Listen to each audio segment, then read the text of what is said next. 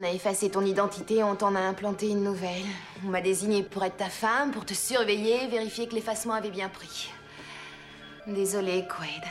Toute ta vie n'est qu'un rêve. Ouais, alors, si je ne suis pas moi, qui je suis, bordel? Bienvenue au podcast Premier Visionnement.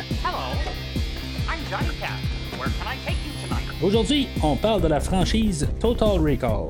Come to Recall Incorporated, where you can buy the memory of your ideal vacation cheaper, safer, and better than the real thing. Avant de voyager au centre de la mémoire, je vous suggère fortement d'écouter les deux films discutés aujourd'hui, car je vais les spoiler complètement. Howdy, stranger. This is Hauser. Get ready for the big surprise.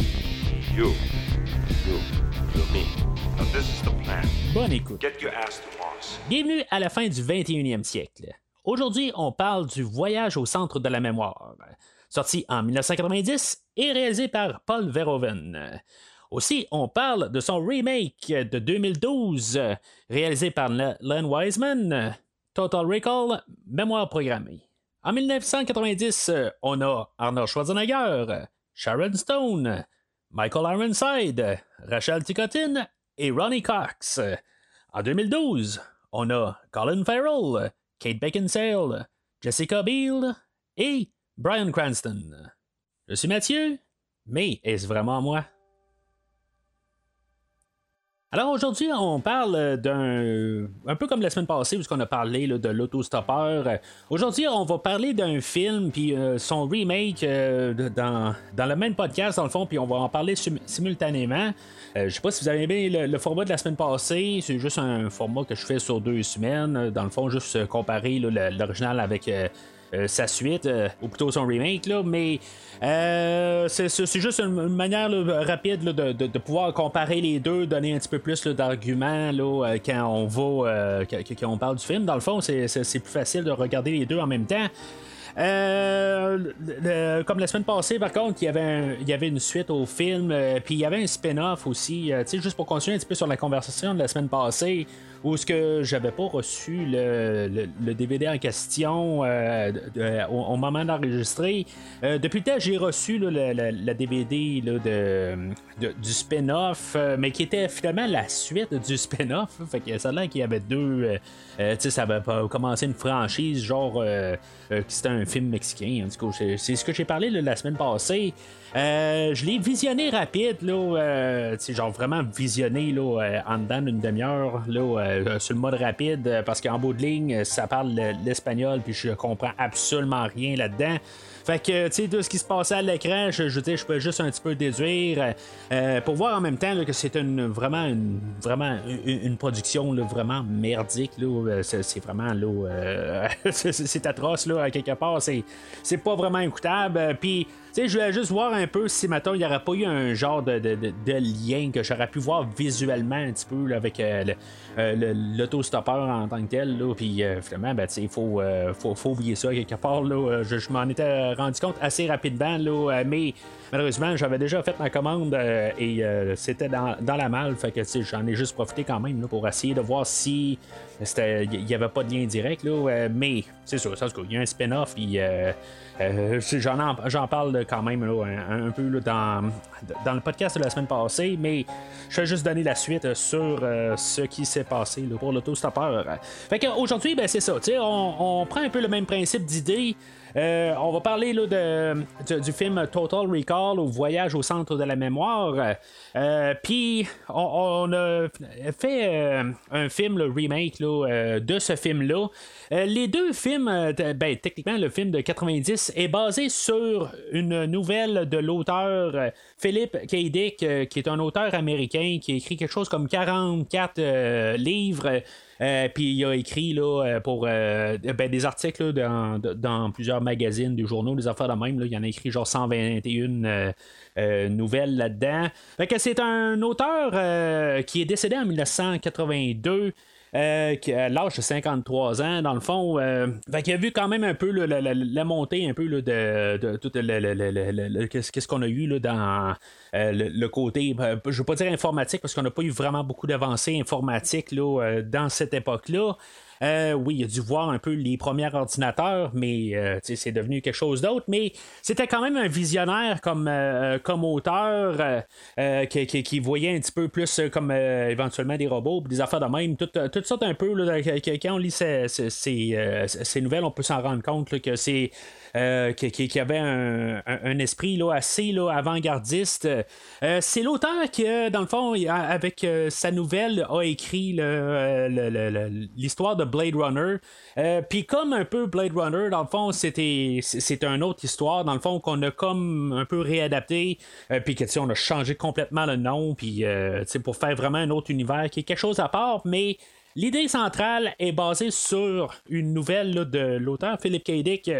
C'est la même chose pour le film d'aujourd'hui. Ben, c'est ça. C'est pas un livre qui s'appelle Total Recall. C'est une nouvelle qui s'appelle euh, We Can Remember It For You Wholesale ou euh, une version en français traduite euh, Souvenir à revendre ou Souvenir à vendre, qui doit se trouver pas mal n'importe où dans le fond, mais euh, c'est basé là-dessus, dans le fond. Puis, euh, tu sais, euh, aussi, je, ben, l'écoutais en version audio. C'est juste une petite histoire là, qui m'a pris 30 minutes de mon temps. Alors, je vais vous en parler quand même dans, quelques minutes.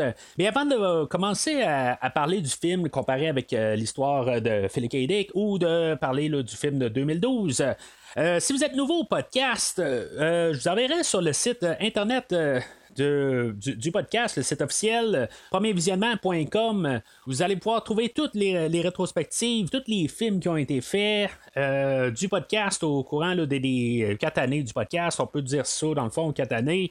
On est à un mois, dans le fond, du quatrième anniversaire. Fait que euh, c'est pas mal quatre, ans du podcast. Il y a des onglets un peu partout euh, pour pouvoir vous diriger vers des rétrospectives qui ont été faites sur chaque film. Euh, le but du podcast est de, même s'il s'appelle premier visionnement, c'est pas nécessairement toujours un premier visionnement, mais euh, je risque de parler d'un premier visionnement tantôt, là, euh, juste spoiler pour tantôt, puis quelque chose qui contredit ce que j'ai dit les dernières semaines, mais parenthèse de même. Euh, c'est ça, rendez-vous sur euh, premiervisionnement.com, vous allez pouvoir trouver toutes sortes de rétrospectives que j'ai fait au courant des années, euh, dont comme les, X-Men, les films de DC Comics, que ce soit n'importe quel film là-dedans, que ce soit la, chose des, des, marécages, que ce soit Supergirl, que ce soit Superman, que ce soit Batman, tout est là. Et euh, plusieurs autres rétrospectives. vous pouvez vous rendre sur euh, le site euh, du, podcast, vous allez trouver ça. comme je dis, le, but du podcast, dans le fond, c'est ne, portant pas toujours très bien son nom, dans le fond. mais en même temps, ben, c'est ça. On, on, fait des rétrospectives. Puis les rétrospectives, ça, ça, couvre des films que pouvez peut-être pas toujours entendre parler dans le fond, puis autant que possible, ben, j'essaie de couvrir tout ce qui existe dans une franchise euh, que je le couvre. Fait que, vous allez avoir des liens euh, directement sur euh, chaque film. Euh, puis ça, ça l'évite, dans le fond, de prendre un, logiciel de téléchargement de, podcast euh, que vous allez avoir tout qui va vous dérouler là, euh, dans une liste, dans le fond, puis voir tous les, pas loin de 350 épisodes et essayer de déchiffrer tout ça parce que ça sort au milieu de nulle part. Il y a beaucoup d'épisodes de Star Trek parce que je couvre beaucoup d'épisodes de Star Trek dans l'univers actuel. Fait que tout est intermêlé là-dedans. Fait que, si tant qu'avoir 350 noms de films qui vous apparaissent au visage, ben, tout est regroupé et tout classé sur le site internet de Promusionnement. Et pour terminer, ben, bien sûr, Promusionnement est actif sur les réseaux sociaux Facebook et Twitter. Euh, vous pouvez euh, suivre le podcast pour voir euh, qu'est-ce qui s'ajoute au catalogue de semaine en semaine. Alors, suite au film de Robocop de 1987, le réalisateur Paul Verhoeven, c'est pas son premier film. Là, il a fait plein d'autres films avant Robocop, mais Robocop était pas mal son film où ce qu'il l'a mis sur, sur la carte de, de, l'Amérique, mettons, là, ben, mondiale même là. je cherchais un nouveau projet.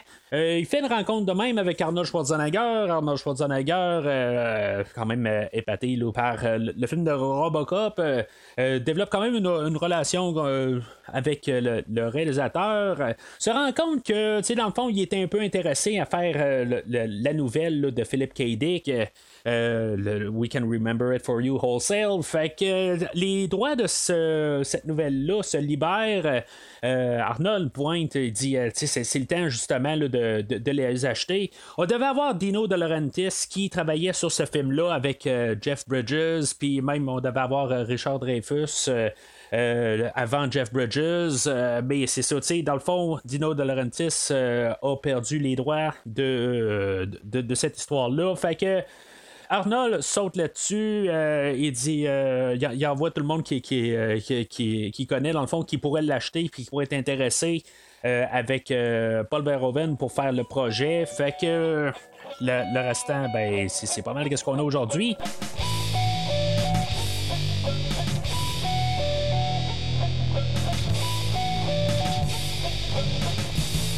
Alors, euh, l'histoire du film, euh, dans, dans, le fond, je vais vous donner un synopsis euh, qui va inclure pas mal les deux films. Euh, on va parler de la nouvelle juste un peu après. Euh, si je sonne que je lis un papier, ben c'est parce que je l'ai écrit sommairement. Euh, que je, vais juste dire ça de même. Aujourd'hui, on suit Douglas Quaid, joué par Arnold Schwarzenegger en 1990, ou Colin Farrell en 2012. qui a un bon emploi, il y a, une femme qu'il aime, mais malgré tout ça, il manque quelque chose dans sa vie. C'est quelque chose, il trouve chez Recall une compagnie spécialisée dans l'implantation de mémoire. Chez Recall, Quaid se prépare à se faire implanter deux semaines de, de vacances ou de mémoire euh, en tant qu'agent secret. Juste avant l'implantation, par contre, euh, il se fait. Euh, le système de recall, il plante euh, parce que il y a déjà une autre mémoire qui a été implantée dans le système, puis que dans le fond, ça, ça, ça, bug tout au, complet. Puis, quoi, dans le fond, il y a comme une, une, une réaction à ça, puis dans le fond, ça fait ressortir son, sa mémoire implantée. Euh, par contre, il reste euh, Quaid quand même. Alors, Quaid retourne chez lui euh, après avoir été agressé, puis qui a tué ses agresseurs, lui suggérant qu'il y a peut-être eu une implantation de mémoire avant, avant, les, événements du début du film. Pour découvrir finalement quand il arrive à la maison que sa femme, Laurie, jouée par Sharon Stone ou par Kate Beckinsale, est en fait une travaillante pour Coagan. Coagan, joué par Ronnie Cox ou Brian Cranston, tout dépendant de la version, et que sa vie de plusieurs années de mariage est en fait six semaines de vraie vie commune avec sa femme. Dans la version de 90, Laurie appelle Richter, joué par Michael Ironside, son amant, pour venir récupérer Quaid. Mais dans son intention de descendre Quaid, parce que dans le fond, il aime pas que Quaid a couché avec sa femme pendant toutes euh, ces dernières semaines. Fait que c'est sûr qu'il y a quelque chose euh, sur lui, puis que c'est ça. fait que il y a une dette contre Quaid, puis il veut pas le garder. Dans la version 2012, c'est un petit peu plus nébuleux parce que dans le fond, puisqu'on avait Michael Ironside euh, en Richter qui courait après Quaid tout le long du film, qui avait une raison pour le tuer, ben, dans la version 2012, c'est pas très clair. Dans le fond, c'est juste parce qu'on le faisait en, en 1990 qu'on a ça. Euh, qu'on a Kate Beckinsale qui fait juste virer carrément là, euh, ben, meurtrière envers Quaid. Quaid finit par découvrir qu'il n'est pas Quaid, mais Karl Hauser, un grand ami de Coagan, gouverneur tyrannique sur Mars ou le continent de la colonie de l'autre bout du tunnel de la Fédération Unie britannique, le UFB qu'on va appeler dorénavant. Euh, tout dépendant de la version du film, bien sûr. Hauser avait pour mission de trouver le, chef de la résistance, Quato, ou Mathias en 2012, euh, en s'infiltrant dans le groupe pour, l'éliminer, en se faisant effacer la mémoire, puis en tout cas, l'histoire qu'on va parler tantôt. Euh, sur son chemin, Quaid va tomber sur Milena, jouée par Rachel Ticotin ou Jessica Biel, euh, dont il rêve depuis un bout. Elle va l'amener au chef de la résistance, mais ceci étant le, était le plan de Coagan tout le long. Alors le shérif s'est éliminé, après que Quaid découvre que Quato, euh, avec Quato plutôt, que Mars a un système de euh, qui, a été implanté, par euh, des extraterrestres, là, mais c'est pas des extraterrestres, c'est des euh, c'est des, aliens qui viennent ailleurs, dans le fond, c'est comme euh, c'est extraterrestres, ils sont pas sur Terre, fait que ça fait des extra-martiens, mettons. Qu'on va les appeler des extra-martiens là, euh, quand on va référer à nos, nos aliens qui étaient sur Mars. mais c'est ça, ils ont, ils ont implanté un système d'oxygène, puis que dans le fond, qu'ils ont jamais activé parce qu'ils sont morts avant. Alors, euh, puis dans l'autre version de 2012, ben, Mathias, lui, euh, dans la tête à Quaid, il y avait des plans pour pouvoir détruire tous les robots. Euh, que dans le fond, puisqu'il y a une guerre civile dans les deux versions, ben, le, le, gouverneur ou le chancelier, en tout cas, on peut l'appeler dans toutes sortes de, sens. Euh, lui, il est prêt à envoyer de, plein de robots euh, sur euh, la, colonie dans le fond pour pouvoir étendre le, UFB un peu partout. Fait que euh, Mathias, lui, trouve dans la tête à Quaid les plans pour pouvoir détruire tout au complet tous les robots dans le fond puis empêcher le génocide. Alors, tentant en vain de ramener à Hauser en réimplantant les mémoires dans la tête à Quaid et une nouvelle vie pour Milena, Quaid et Milena se sauveront de, de Coagan et sa bande et réussiront à exaucer les derniers souhaits du chef de la résistance et de leurs films respectifs. Une fois que la paix règne, une question reste. Était-ce un rêve depuis le début? Alors, voici euh, le, synopsis euh, assez simplifié, dans le fond, là, pour inclure les, deux films. Que, tu sais, dans le fond, les lignes directrices sont pas mal euh, assez similaires, puis il y a beaucoup de scènes, dans le fond, qui reflètent l'autre film, dans le fond, là, puis on va pouvoir faire des comparatifs pendant qu'on va parler du scénario. Là, toutes les scènes, dans le fond, ont pas mal leur équivalent dans l'autre version. Là, ben, comme, comme j'ai dit, là, dans, dans l'autostoppeur, hein, c'était la même affaire. Il y a beaucoup de scènes là, qui, qui, qui sont les mêmes scènes dans le fond, mais juste réinterprété là, euh, au goût du jour, là, en guillemets. Là, ça fait quand même 10 ans là, de la version de 2012. Le film original de 90, euh, comme j'ai dit, est, euh, est, fortement influencé par l'histoire de Philip K. Dick.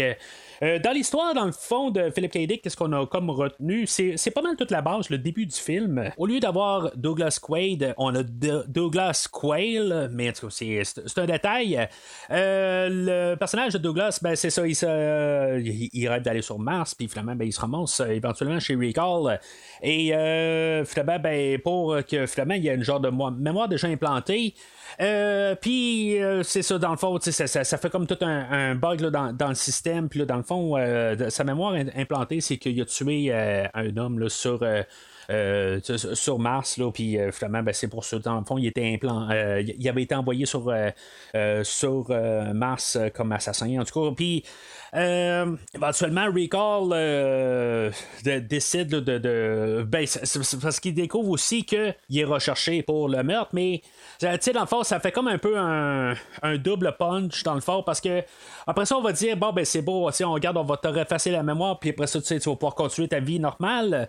Fait qu'on découvre que finalement, euh, dans le jeune temps, dans le fond, une mémoire qu'on veut implanter, euh, on, regarde euh, quoi il va arriver, puis il va dire Bon, ben, tu j'aimerais ça avoir été. on va parler d'extraterrestres, tout ça.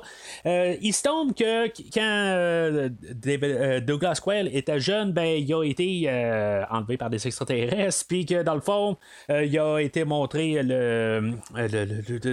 ben, dans le fond, il a, réussi comme un peu à, empêcher comme la fin du monde par des extraterrestres, mais dans le fond, l'invention extraterrestre ne se fera pas pendant la, vie à Douglas Quayle. Fait que si Douglas Quayle meurt, ben les extraterrestres vont finalement euh, envahir la Terre.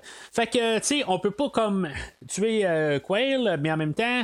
Euh, tu sais, comme toutes les, mémoires qui sont dessus, en tout cas, ça fait un genre de, paradoxe un peu. Puis, tu sais, dans le fond, on a comme pas le choix de le garder en vie. Puis, tu sais, ça finit un petit peu là, comme le, le, film, dans le fond. L'essence du film est là. on parle d'extraterrestres, puis toutes sortes d'affaires dans le fond qu'on a juste remêlé un peu, là, mais c'est ou extra-martien plutôt. mais c'est ça, tu sais, c'est toute l'essence de Total Recall et vraiment le tout condensé dans la petite histoire de We Can Remember It For You Wholesale. Bien sûr, dans tout ce qu'on va parler aujourd'hui, on va parler vraiment de euh, de, de, réalité versus euh, la fantaisie. Euh, puis, tu sais, ça, va pas, pas, mal tout le temps partout. Puis, des, des, fois, c'est juste des détails. Tu sais, c'est ça. dans qu'est-ce qui est vrai, qu'est-ce qui est pas vrai. C'est, ça va même là, dans, dans, dans le fait, là, comme que Douglas Quaid, il est là dans, son, dans sa cuisine, puis qu'il y, a un projecteur qui va montrer la télé, mais en même temps, ben, il peut montrer qu'il est sur le bord d'un lac. c'est tout. Et tu peux quasiment pas croire, dans le fond, qu'est-ce que tu vois à l'écran.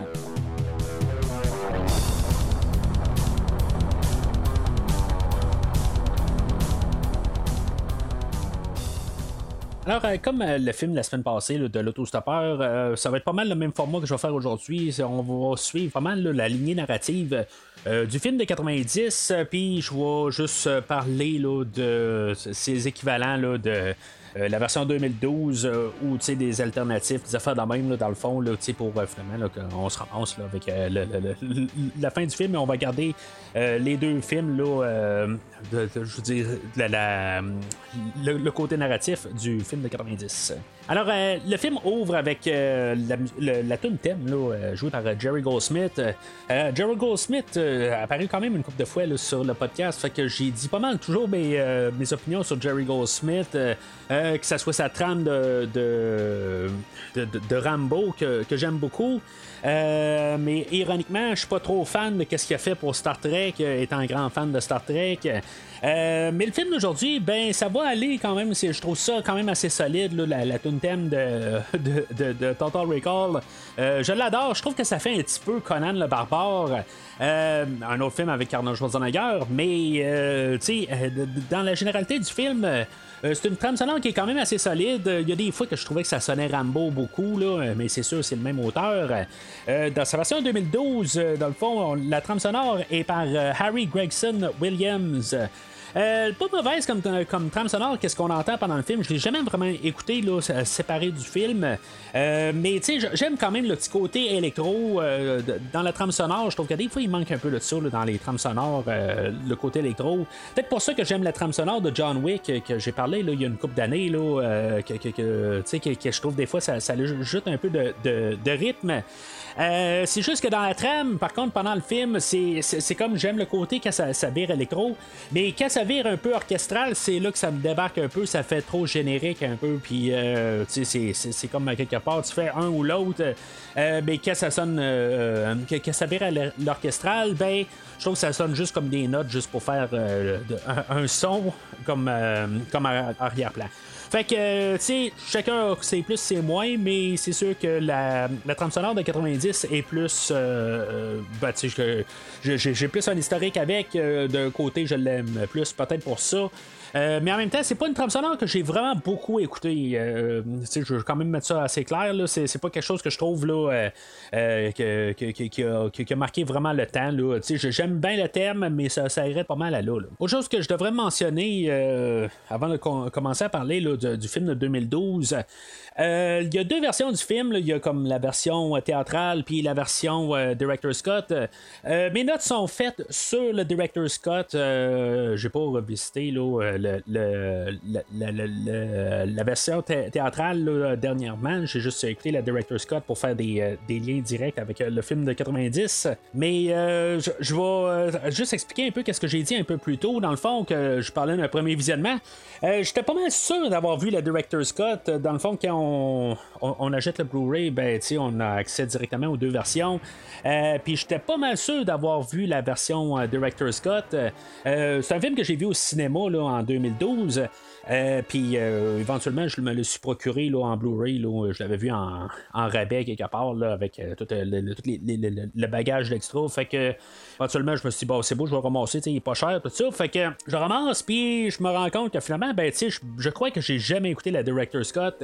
J'ai jamais eu comme la, motivation de réécouter une deuxième fois le, film depuis que je l'ai acheté.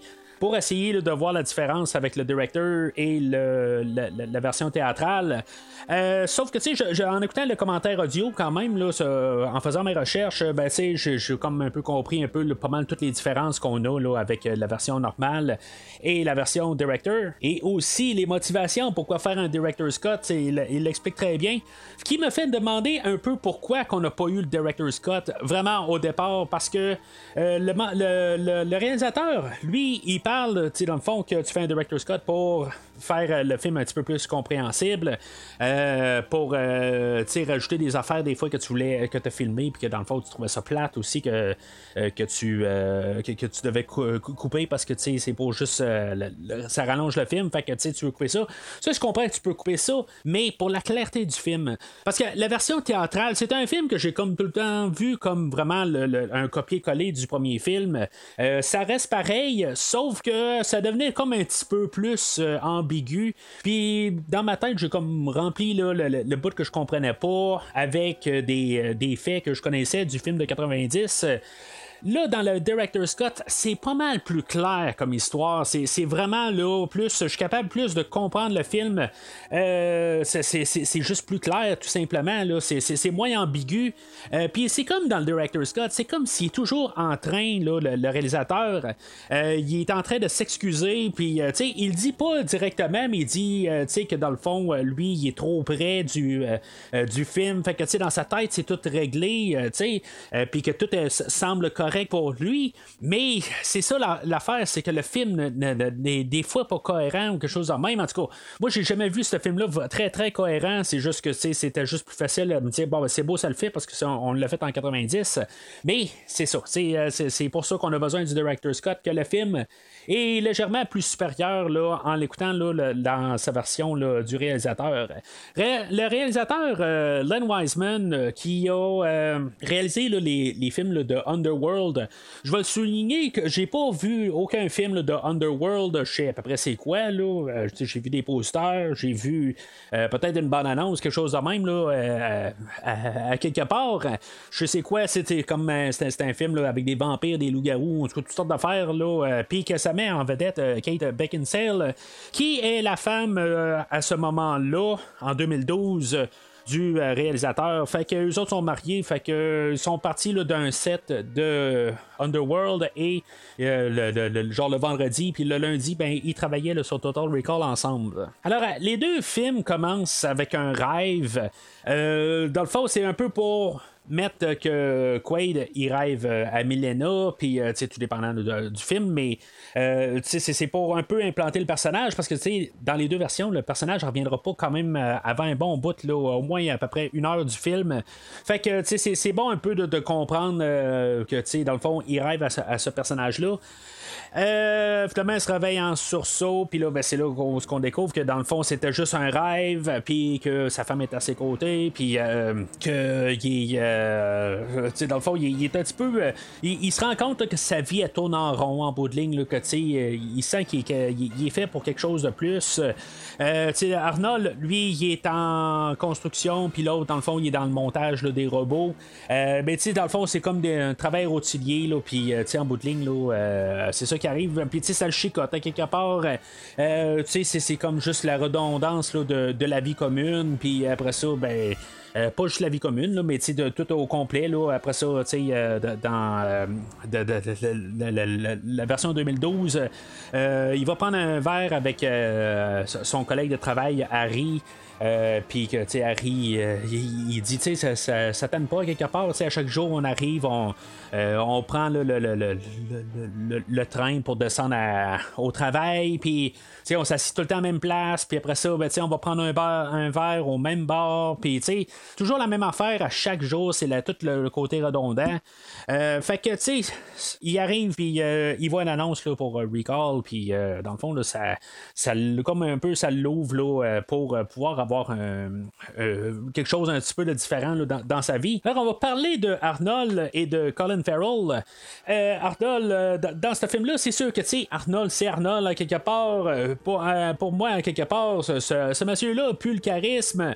Pas très, très bon acteur. je veux dire, ça va toujours rester là. mais, à quelque part, il y a toujours la présence d'écran. Ça, c'est l'autre côté à Colin Farrell qui était un petit peu tout l'inverse de ce que je viens de dire d'Arnold. C'est, comme, il est meilleur acteur, sauf que la présence d'écran, il l'a pas. C'est, vraiment plate, euh, euh parce que quelque part, Colin Farrell ne, me dérange pas en général. C'est juste que le côté de, de pouvoir soutenir le film, euh, ça va être un problème qui va être là tout le long du film. Euh, Kate Beckinsale, qui fait sa femme dans le film d'aujourd'hui, ben dans, dans, la version 2012, va avoir un peu plus de présence d'écran, puis euh, tu sais, ça, c'est quasiment quand, quand elle va être là, que le film se. Euh, il fait comme un peu de pogner un peu d'adrénaline. Peut-être que ça a aussi le fait que son mari est en arrière de la caméra aussi. Euh, que dans le fond, il s'arrange pour la, mettre ou la valoriser ou quelque chose de même. Là, mais c'est une autre affaire, ça, euh, quelque part. Puis ça va être ironique un peu d'un autre côté parce que Kate Beckinsale, après un bout, elle va me tomber sur les nerfs. c'est comme, c'est comme la meilleure chose que peut-être qui est dans le film d'aujourd'hui. Mais plus le film avance, euh, le, personnage est comme un peu en carton. Euh, je comprends pas la motivation de ce personnage-là. J'en ai parlé dans le synopsis tantôt. C'est comme à quelque part, elle devient juste un, mélange du personnage de Richter. Euh, puis quelque part, elle est juste à la poursuite de Dennis Quaid. tout Dennis Quaid, c'est un acteur, ça. c'est le mauvais. Ça se peut que je dise Dennis Quaid une couple de fois. Pardonnez-moi si je m'en rends pas compte. Je pense que ça aurait dû être ça, le, comme le, scénario, à quelque part, c'est-tu Douglas Quaid ou Dennis Quaid, là? Mais en tout cas, c'est, c'est une autre affaire. Et dans la version 90, euh, ben, ce rôle-là a été interprété par Sharon Stone. Euh, Sharon Stone, aucun problème avec elle dans, ce film-là. C'est comme vraiment un petit rôle, dans le fond, qui n'a pas vraiment de. de, elle n'est pas là, ben, ben, là, surtout quand tu regardes la version 2012. Euh, elle n'est pas très, très présente dans le film, mais ce petit rôle-là, dans le fond, avec le même réalisateur l'année suivante, on, on, a eu Basic Instinct que j'ai déjà couvert au podcast. Ça a été dans le fond sa porte d'entrée quand il euh, y, a une scène là, dans le fond, la, scène où elle se fait descendre.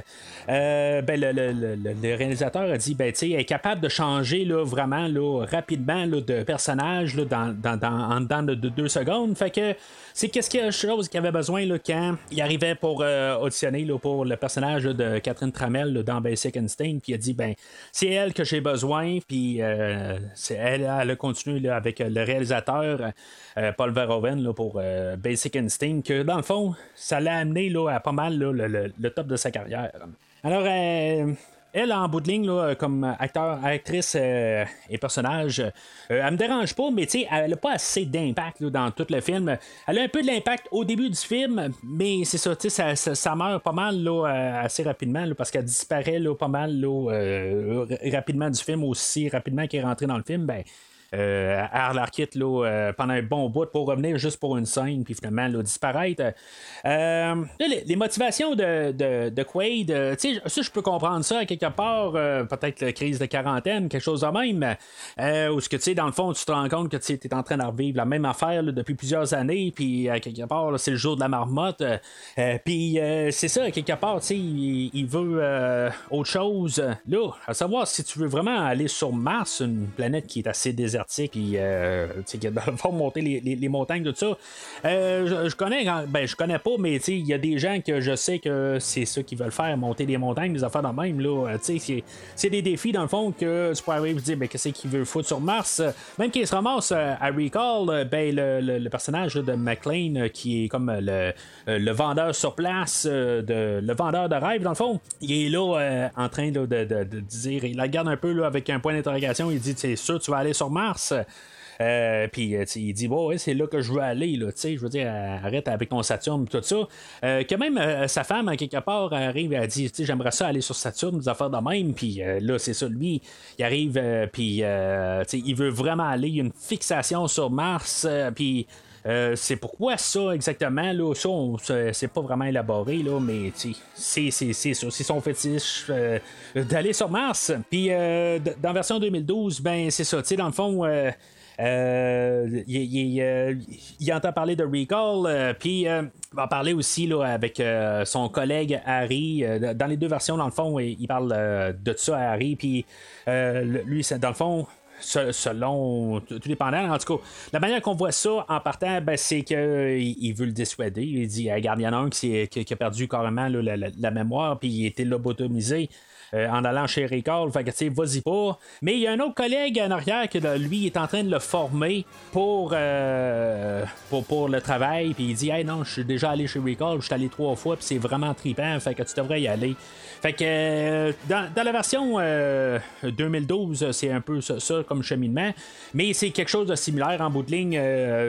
Douglas Quaid, il fait ça à sa tête de toute façon. Euh, dans les deux versions. Puis il se ramasse chez Recall. Euh, après avoir passé le, speech de vente euh, par, McLean, lui, il va remplir son questionnaire. puis il va être assis sur la, chaise, dans le fond. Là, puis c'était un peu tout stérile à quelque part. un petit peu genre d'endroit que peut-être que je serais pas trop sûr que je me ramasserais là, je dans, le sous-sol d'une maison avec une chaise. Puis tu sais, pas l'air sûr à quelque part si c'est pas euh, qu'est-ce qu'ils vont faire exactement. Là, euh, je, sais pas. Je me sentirais pas vraiment en sécurité là, dans la version 2012. On a euh, John Cho qui est là avec les cheveux blonds. que vous pouvez peut-être connaître de Harold et Kumar. moi, je le connais là, de, du reboot de Star Trek, là, comme le personnage de Sulu, mais je sais qu'il était connu pas mal plus là, pour le personnage de Harold ou Kumar. Je sais pas quel des deux qui fait parce que j'ai pas vu les films. Mais le réalisateur de 2012 va me faire rire. Je, je crois que je suis parti arrêt carrément là, euh, à cette partie-là. Quand il parle de les cheveux blonds à John Cho, parce que lui, il dit. Là, euh, moi j'aime ça jouer avec les, euh, les tenues vestimentaires, puis les, tout ça dans le fond pour redécorer les personnes, tout ça. Puis John Cho était bien d'accord dans le fond de se faire mettre en blond, tout ça. Fait que moi, je, vais vous dire quelque chose. Je sais pas si vous partagez cet avis-là, mais Kate Beckinsale et Jessica Biel, euh, je, je, veux dire, c'est des actrices que j'ai pas vues souvent dans, dans, mes choses. En le fond, je les ai pas vues souvent dans des films. Euh, Jessica Biel, je l'ai vue, je crois, dans le remake de, Massacre à la tronçonneuse. Mais c'est pas une actrice là, que j'étais fasciné par. Puis, euh, dans le fond, que, je, comme je sais beau, c'est Jessica Biel, mais sa, figure ne revient pas tout le temps. Puis Kate Beckinsale non plus, en bout de ligne, je l'ai vu dans rien d'autre que le film d'aujourd'hui, parce que, comme je vous ai mentionné tantôt, j'ai jamais vu euh, Underworld.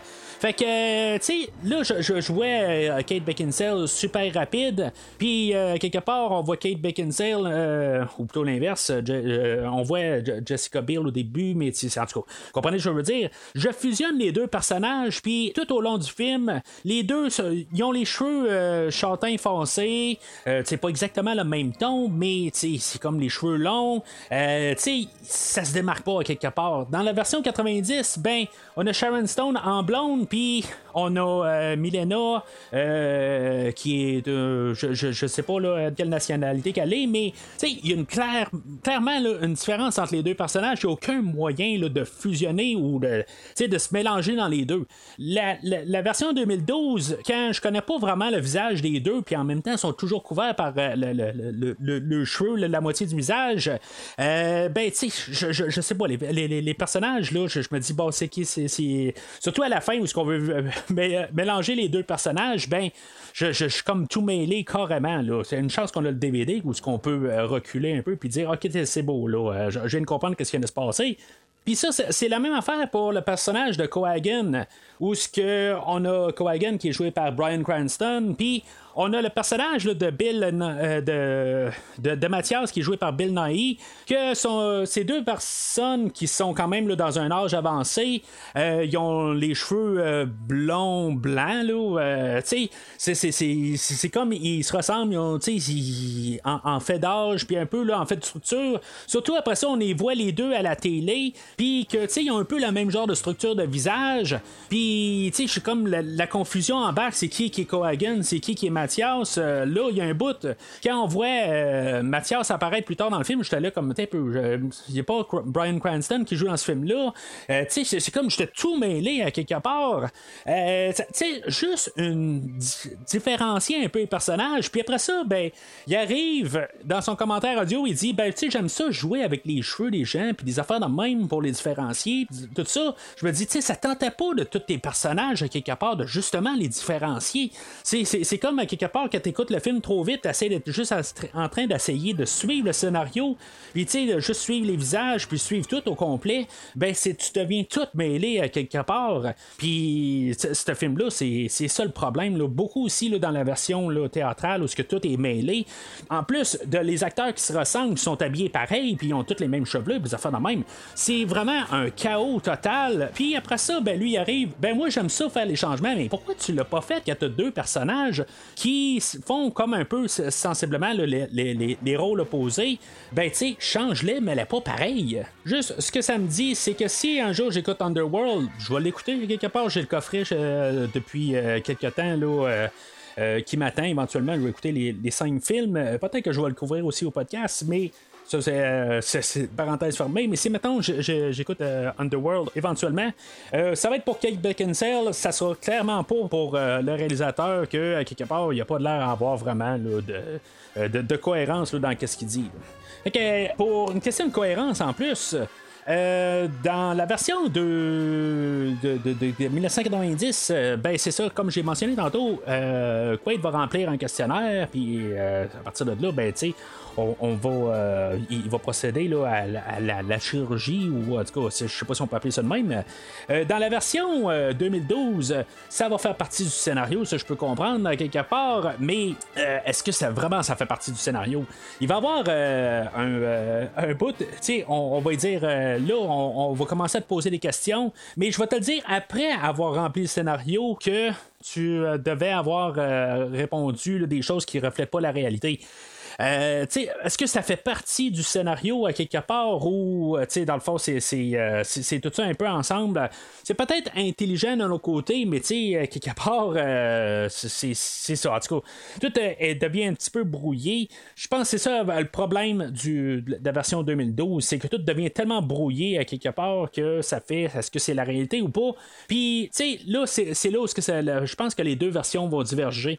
À la fin, ils vont dire que les deux sont euh, des, versions. Ben, les réalisateurs vont dire que c'est des versions. Euh, on, vit dans un rêve à partir de ce moment-là. Euh, je suis pas trop sûr à quelque part dans la version 2012 si vraiment on est dans une version si, on tombe dans le rêve de Quaid parce qu'à quelque part toute la manière que le film se déroule puis avec la finale le, sentiment, là, je suis en train de parler déjà de la fin, là, mais j'ai vraiment plus l'impression que c'est vraiment la, réalité. Euh, la, dualité des, deux euh, univers, quelque part la réalité et la fantaisie, n'est pas assez bien explorée, contrairement à qu'est-ce qu'on a, qu'on a implanté dans la version de 90, que techniquement, on peut regarder les films, euh, de, le, film des deux sens de 90, puis il y a des contre-arguments Même si Verhoeven arrive il dit euh, que euh, tout ce qui se passe à partir de ce moment-là devient un rêve, euh, ben, tous les éléments qu'on a implantés avant, puis les, éléments qu'on a implantés après, tout fonctionne pour que si tu veux que le film soit réel, il peut être réel. Puis là, tu sais, c'est dans, dans, tout en, tant que tel. J'ai trouvé des, des contre-arguments pour tout. Euh, je vais essayer d'en parler de la plupart au, podcast, euh, voir qu'est-ce que vous avez à dire là-dessus. Euh, mais il y, a toujours quelque chose pour pouvoir contredire. Là, dans, le film d'aujourd'hui, ben, je, trouve que ben, dans le, film de 2012, ben, ça paraît plus vraiment comme ça l'a planté. Puis, tu sais, on pose pas assez la question est-ce qu'on est dans un monde euh, fictif ou réel? C'est peut-être ça un peu qui fait qu'on a plus le, sentiment d'être euh, dans le. Dans, la réalité, puis à la fin, ben, on leur pose la question, ben, on n'a jamais posé la question pendant le film, pas assez, ben, plutôt, qui fait que je pense qu'en bout de ligne, j'arrive, puis on est dans le monde réel. Oui, c'est ça. Et on se sent comme dans la vraie vie Qu'est-ce que la vie si ce n'est la perception chimique que s'en fait notre cerveau? Vos yeux voient, la chimie de votre cerveau réagit. Nous nous sommes débarrassés de l'intermédiaire pour avoir un accès direct à la chimie. Est-ce moins vrai pour autant? Une illusion, même hyper convaincante, reste une illusion. Pas mal du tout. Ah, vous avez raison, objectivement. Alors, le programme commence où, dans le fond, le, programme plante, dans le fond, puis on n'embarque pas dans, la simulation, puis euh, euh, Quaid est euh, soit attaqué là, dans le fond par son collègue de travail Harry. Euh, puis dans le fond, il se rend compte qu'il y a des euh, habiletés qui sont plus que lui, dans le fond, qu'il connaissait pas en se défendant, puis il va tuer tout le monde. C'est assez brutal, quelque part, tu sais, il va y casser le cou, puis il va donner un coup euh, au visage de quelqu'un, puis le sang va voler, tout ça. C'est du Paul Verhoeven, on l'a vu là, juste avant dans le film de Robocop, où c'était sanglant pour rien. Ben, son côté artistique à M. Verhoeven continue là, dans cette version-là. Euh, puis euh, dans, la version 2012, ben ça, commence vraiment au moment où ce que euh, tout de suite quand le programme commence, il y a une escouade policière qui rentre puis dans le fond qui va faire un carnage puis qu'il va se défendre puis qu'évidemment ben c'est ça, il va se rendre compte aussi qu'il y a pas il y, des habiletés qu'il savait pas qu'il y avait. Fait que il va retourner chez lui et dans les deux versions ben c'est, ça, il va, il va il va aller comme essayer là, de, de, de, se cacher de en sachant qu'il est poursuivi puis euh, il va en parler à sa femme, puis là, ben, elle, se rend compte que finalement, ben, sa mémoire euh, double et, euh, ou, sa mémoire cachée, ben, est, peut-être en danger de refaire surface. fait que. en 90, elle va faire, elle va appeler Richter pour venir le, chercher. Puis dans la version 2012, ben, elle va juste virer folle carrément. Là, euh, Richter, joué par Michael Ironside, euh, honnêtement, ça fait une grosse partie du film. À quelque part, c'est un antagoniste que, j'aime. J'en ai parlé il y a quelques semaines, là, que j'ai parlé de Top Gun. Euh, c'est quelqu'un que, je trouve qu'il est le fun, qu'il y a une présence d'écran. pourtant, comme que je l'ai vu dans Top Gun, qui, est comme. Bah, qui, est un personnage grisâtre un peu, mais toujours dans le bon côté. Mais c'est comme je l'ai toujours connu à peu près en méchant, euh, comme dans Highlander 2. Euh, c'est comme il est toujours méchant. Mais il y, a généralement aussi des, personnages où que c'est euh, dans le côté là, des gentils, mais je l'ai comme connu pas mal dans le film d'aujourd'hui, puis pour moi, il est toujours, il est toujours méchant. Mais si je dois comparer Kate Beckinsale à Michael Ironside, juste le côté de motivation que je vais jamais comprendre avec Kate Beckinsale. Euh, va donner la chance à pas mal Michael Ironside d'être vraiment le, le, le, meilleur antagoniste des deux. Tant qu'à moi, quelque part, parce que je ne comprends pas l'action quand je comprends pas pourquoi que, que, Quaid se fait poursuivre par un antagoniste qui n'arrête pas se faire dire Arrête, euh, tu pas Dennis Quaid, euh, Dennis Quaid, euh, tu pas Quaid parce que tu on, on, a besoin de tout ça, puis elle, elle, elle, veut juste dire ben moi je veux le tuer parce que je veux le tuer, parce que Michael Ironside en 90, il voulait le tuer, fait que moi je veux le tuer. C'est comme ça, je vois ça à quelque part, puis ça me débarque. Contrairement à Richter, ben, c'est, ça que je disais, à quelque part, euh, il, est comme, il y a une dent un peu à quelque part parce que, tu sais, il aimait pas ça qui, euh, a passé un peu du temps intime avec, euh, avec sa femme, fait que, tu sais, il voit ça un petit peu, là, un, retour d'ascenseur. Puis en même temps, ben, tu sais, le, Quaid a ramassé sa femme à quelque part, là, il, il, il, il va l'avoir battu à quelque part, là. Tu sais, ça, c'est un petit côté que je vais prendre contre le film, à quelque part. Puis ça, c'est dans les deux versions aussi. Euh, je, comprends que ça peut être euh, la, femme de ta vie chez toi, qu'elle se retourne contre toi, puis euh, quelque part, tu es, en danger, ok, c'est beau, tu vas te défendre, ok, tu tu veux pas mourir. ça, je peux comprendre, mais il n'y a aucune des deux versions, à quelque part, qui va jouer sur le fait que tu c'est comme même s'il il sait que c'est six semaines de sa vie, mais ses sentiments, il les a pareil. Puis il n'y en a aucune des deux versions qui va arriver, puis il va juste s'arrêter puis dire que dans le fond, qu'est-ce qu'il y avait dans sa tête, qu'est-ce qu'il y a depuis plusieurs années, ben, tu sais, il doit vivre avec un petit peu, avec euh, comme la dualité de, euh, tu sais, de, vivre un peu avec un remords, puis, euh, tu sais, quelque part, ça, ça, ça, fait un petit peu de, un quelque chose. On dirait que quand Laurie elle, la vire contre euh, Quaid, ben, tu sais, dans le fond, c'est comme, bon, ben, tu euh, t'étais juste de passage de toute façon, fait que, tu sais, euh, ça, ça, me fait absolument rien. Oui, c'était en guillemets, ça fait six semaines qu'il est avec ce personnage-là, mais en bout de ligne, tu sais, c'est, je sais pas, tu sais, il faudrait qu'il y ait un petit peu plus là, de, un peu de, côté émotionnel, un peu qui, qui réagisse à ça. C'est comme ça, il fait absolument rien. Puis ça, c'est dans les deux versions. Tu sais, à quelque part, il va finir d'un bras d'une autre femme avant à, voyons, à la fin du film. Puis, tu sais, j'imagine juste qu'est-ce qui va se passer dans l'après-film, dans le Total Recall 2 de peu importe la version. Qu'est-ce qui arrive après deux semaines? T'as tué ta femme? Euh, t'as su que dans le fond, ça faisait six semaines que tu étais avec, euh, puis tu sais, on te l'avait implanté dans le cerveau, fait que t'as comme pas le choix de t'en rappeler. Chose que même dans la nouvelle, euh, il, explique très bien aussi que, qu'on n'a pas vraiment expliqué dans, dans, les films, que la mémoire est implantée, fait que tu vas t'en rappeler plus parce qu'elle est implantée, puis c'est quasiment mieux d'y aller euh, en, mémoire euh, implantée parce que ça reste dans le cerveau puis tu peux mieux t'en rappeler. Tandis que quand tu y vas en, réel, ben tu c'est pas long puis tu oublies des détails. Puis euh, c'est des choses de même. Fait que là, la, mémoire est implantée que tu sais, c'était juste six semaines. Là, tu as tué ta femme là-dedans. Puis après ça, ben t'en reviens puis tu, finis dans les bras d'une autre femme. Puis après ça, ben, t'es supposé revenir à la maison, puis dire, bon, ben, tu euh, là, finalement, ben, tu sais, euh, euh, je t'aime, tout ça, puis, tu sais, là, je pense que je vais prendre mes clics, mes claques, m'en partir, tu sais. C'est comme ça va détruire la vie à quoi, de quelque part, tu sais, il n'y a aucun. Oh, il n'y a comme aucun sentiment là-dessus. Mais c'est peut-être ça un peu le problème aussi. C'est que si, mettons, on regarde ça dans ce sens-là, il rêve à quelqu'un d'autre, c'est parce que peut-être qu'il n'est pas bien avec sa femme aussi. Là. On va regarder ça un peu dans l'autre sens, là, du côté à Quaid. Mais ce qui est sûr, c'est que rendu à la maison, il va devoir un peu se poser d'autres questions. Je me rappelle pas d'avoir vu ce film-là au cinéma. C'est possible, mais je suis pas, pas vraiment certain euh, je l'ai vu au cinéma euh, dans le temps. Euh, mais ce qui va avoir marqué beaucoup le film, euh, dans le fond, que ce soit dans les annonces ou les choses que on, pouvait parler là, euh, ensemble, les, amis ou en tout cas, peu importe, là, qu'on voyait les annonces à la télé, puis toutes les choses qu'on faisait le marketing, ben c'est tout un peu les séquences d'action, puis tout un peu les choses qu'on avait comme pas vraiment vu avant.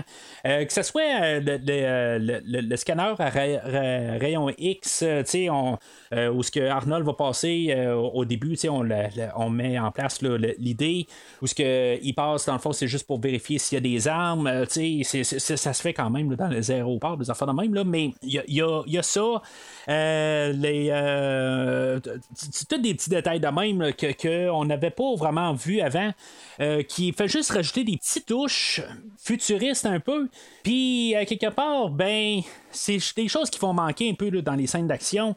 Dans la version 2012, euh, là, on, a la poursuite là, dans, dans, dans, l'entrée du métro, puis euh, là, euh, c'est ça, ils vont passer dans le scanner, puis il va se ramasser là, dans un, escalier roulant, puis, tu c'est quelque chose qui m'a tout le temps un petit peu dérangé, pareil.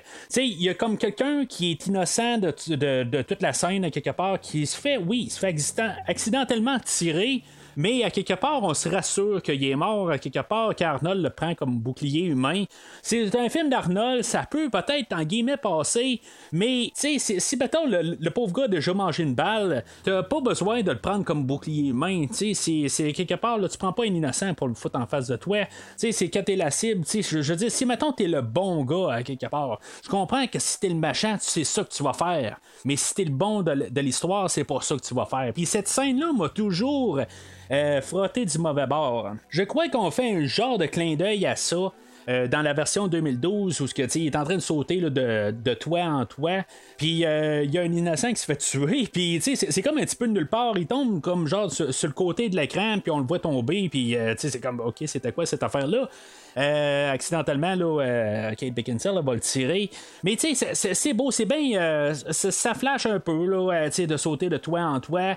la musique apparaît bien dans, cette, dans cette scène-là, mais comme j'ai dit, à quelque part, à part électro, mais après ça, ça vire en, en, orchestral, puis c'est comme j'aime plus ça dans le côté orchestral. dans, cette scène spécifiquement, c'est vraiment qu'est-ce que je voulais que je soulignais là, tantôt. Puis le réalisateur, lui, il est là aussi à pointer que souvent il utilisait un peu les, mêmes euh, endroits dans le fond, puis qu'il faisait juste un peu filmer dans de différents angles. Puis honnêtement, je pense que ça paraît. Il y a, je sais pas, j'ai l'impression qu'il fait tout le temps la même affaire. Puis, euh, tu sais, c'est ça. Que toutes les bâtisses se ressemblent, des affaires de même. Mais, puis il y a des choses qui sont assez bizarres dans. Je parle toujours de la version de 2012. Il y, a comme un toit en, en, vitre que, que. Je vais dire encore Dennis Quaid. que, que Quaid doit passer d'un bout à, l'autre de l'appartement. Puis au lieu de contourner toute la salle, ben il va s'arranger pour passer en dessous de la fenêtre ou de la vitre qui a une table. puis il va passer en dessous de la table. Pourquoi il a pas juste fait le tour de la table à quelque part, le tour de la salle à quelque part? Il a arrêté à l'abri de toutes les balles, mais il doit passer en dessous de la table. C'est comme à quelque part, toute l'action n'a pas de sens. C'est, je, je, sais pas, ça va être ça dans, dans, tout le film, quelque part. Euh, déjà, en, en, partant, on nous embarque de, de l'action qui n'a pas de sens, puis ça me débarque. C'est pas que toutes les séquences n'ont pas, euh, sont pas belles à voir, euh, mais ça, me débarque des, des, des, choses de même. Puis même le côté gravité, je parle littéralement de la gravité, que les, les, personnages ne semblent pas être cloués à terre, ils ne semblent pas réels. On a que Colin Farrell et Kate Beckinsale qui, se battent là, dans, dans l'appartement quand finalement on découvre là, que c'est un agent double, elle, qu'elle a été infiltrée. Ben, ils vont se battre, puis euh, tout d'un coup, il va la ramasser, puis là, elle va partir au plafond comme, euh, comme si de rien n'était. Des affaires de même, ok, j'écouterais un film de Spider-Man, je me dirais, ok, c'est beau, il n'y a pas de problème, moi, que, que Iron Man ou que n'importe qui, là, et Captain America, quand ils se battent, qui revolent dans les plafonds des murs, puis qui revolent là, à trois maisons à côté, je le prends parce qu'on est dans un film de super-héros de Marvel qui fait n'importe quoi à l'écran. Ben ça, je le prends parce que c'est ces films-là. Là, tu es en train d'essayer d'implanter quelque chose que, qui va être basé sur un monde réel. Peut-être que c'est ça, justement. C'est un autre signe qui montre que c'est un monde irréel. Je réponds peut-être à ma question là-dessus, mais c'est pas, pas des choses de même technique qui va faire que je vais dire, bon, ben, c'est à cause de ça que c'est un rêve. C'est comme je pourrais dire aussi dans la version, ben, dans les deux versions, quelque part, si maintenant c'est des mémoires implantées, ben, il peut pas quand même avoir les mémoires de qu'est-ce qui se passe entre les conversations entre euh, euh, Kate Beckinsale et Brian Cranston, ou peu importe que ce soit euh, Michael Ironside et Ronnie Cox, il peut pas avoir la mémoire de ça. Il est pas là. C'est que, le, tout, le temps, ça vient un peu flou. c'est pour ça qu'aussi, en même temps, on peut se dire qu'on est dans la réalité parce que il, ces scènes-là, il peut pas les vivre. je parlais avec Christophe de Fantastica qui, est apparu sur d'autres podcasts l'année dernière. Euh, j'ai envoyé comme, euh, comme niaiserie quelque part. J'ai dit, c'est pour ça que dans Total Recall, c'est la, c'est réel quelque part. Puis il me répond, ben, ça reste quand même une histoire. Euh, mais dans le fond, on veut l'amener à l'écran, puis il faut prendre un peu de libertés. Mais moi, ce que je peux répondre à, quelque, à ça, mais ce que j'ai répondu, c'est que quelque part, le, réalisateur n'a pas fait sa job à quelque part. il pourrait arriver, puis juste le mettre à trouver une manière concrète puis justement, tu l'enlèves, puis on est capable de déduire à quelque part que euh, c'est ça qui se produit entre les scènes. Euh, mais tu sais, juste au pire, tu peux le rajouter sur, le bord d'une scène, mais pas une scène à part sais, que, que, que, que est en train de courir après, puis que là, son second, parce que là, son second est toujours à côté de lui en train de dire quelque chose, il pourrait arriver puis dire, là, tu sais, un peu, oublie pas que Cohagen a dit qu'il faut le garder vivant, tu sais, il pourrait juste dire ça, on n'a pas besoin nécessairement de voir euh, Ronnie Cox tout le temps à l'écran en train d'engueuler Michael Ironside. Quelque chose qui va manquer un peu là, dans la version de 2012, encore une fois, puis je me sens que je suis toujours en train de trouver quelque chose contre la version de 2012, mais c'est tellement pris d'un côté là, avec un, réalisateur que, qui, qui, sait pas exactement qu'est-ce qu'il fait. Euh, c'est bien malheureux à quelque part, là, mais je, je, vais, je, probablement continuer sur cette tendance-là là, pour pas mal encore tout le restant du podcast. Parce que c'est sûr que quelque part, d'un côté, il faut que tu gardes un peu le, le, personnage de Ronnie Cox toujours un petit peu présent parce qu'il va apparaître à mi-chemin du film. Euh, puis, tu veux quand même qu'il existe euh, dans la première moitié, même s'il n'est pas sur place. Euh, il va apparaître, genre, une fois ou deux, là, dans le début du film, de la version 2012. Il va apparaître juste euh, pour un quelques minutes à la toute fin du film. Peut-être ça un peu pourquoi que c'est pas nécessaire nécessairement dans la version 2012, mais ça va enlever beaucoup, dans le fond, là, dans la, la, la, la présence là, de, de, de, de, de dans la version de 2012, le fait qu'il n'est pas si important que ça, mais pourtant à la fin, on, on, on essaie de nous amener le fait euh, est très important. Mais tu sais, ça, je vais en parler là, tantôt. Tu risques de trouver ça dur à avaler. Mais ceci n'est pas ton visage. J'ai été capturé et resculpté en ce que tu vois là. En la personne que tu crois être aujourd'hui. Si tu regardes cette vidéo, ça veut dire que je n'ai pas pu m'enfuir. Ça veut dire qu'ils ont réussi à te donner un nouveau nom, une nouvelle identité et une nouvelle collection de souvenirs. Ils changent tout, absolument tout. Toutes les choses qui, selon toi, appartiennent à ta vie sont fausses. Alors, Hauser, avant d'être euh, Quaid, euh, avait comme tout planifié les, les choses euh, que si, mettons, euh, il, il devait avoir sa couverture euh, euh, découverte, là, euh, dans le fond, il a, il a plein d'affaires. Euh, il, y a, y un personnage là, que n'est pas nommé là, dans la version 90, euh, mais qu'on a nommé là, comme Hammond, euh, qui va y dire un peu, là, euh, comme un peu une ligne directrice là, à, suivre. là. Dans le fond, ça va être pas mal le, le- premier pas dans, dans, dans tout le, cheminement du restant du film. Euh, il va lui donner une, une valise, dans le fond, d'informations puis de toutes sortes d'a- d'affaires que, finalement, sur lui, il y a un tracker. euh, dans le fond, dans, dans le 90, il va devoir retirer quelque chose par son nez. Euh, dans la, la- version le 90, il y a comme un téléphone dans ses mains, tout ça. Euh, c'est juste un petit peu la même idée, mais juste différente. C'est avec ces informations-là que Quaid va découvrir qu'il s'appelait Hauser. Euh, que, tu sais, dans le fond, il y a, un peu qui qui était, euh, que en bout de ligne, tu sais, c'était un personnage qui travaillait avec euh, Coagan, puis que finalement, ben, il a découvert que, tu sais, c'est, comme un, un- tyran, dans le fond, puis que en bout de ligne, tu sais, il, il- veut juste euh, gouverner par la peur, puis, euh, tu sais, dans, dans, dans, version 2012, ben, que en bout de ligne, il veut juste se, se débarrasser d'une partie de population pour pouvoir avoir plus de travailleurs là, euh, dans, une section là, de, ou la colonie, dans le fond, là, pour pouvoir mieux travailler là, euh, dans, le UFB. Là. Fait que, c'est- juste ça un peu, puis à quelque part, ben, on y a effacé sa mémoire, puis que, dans le fond, euh, euh, il- il- il- c'est- pour ça qu'il est là à quelque part, mais que Hauser est de son bord, puis que, là, dans, en, en- en 90, ben, euh, ça- il, va, il va suggérer là, à, à, à- à Quaid de, se ramasser sur Mars. Tandis qu'en version 2012, ben, il va dire Va dans mon appartement, puis euh, dans le fond, tu vas en savoir un petit peu plus pour toi. C'est juste un petit peu. euh, la, destination n'est pas la même place, mais ça- dans le fond, ça va être un peu le même cheminement.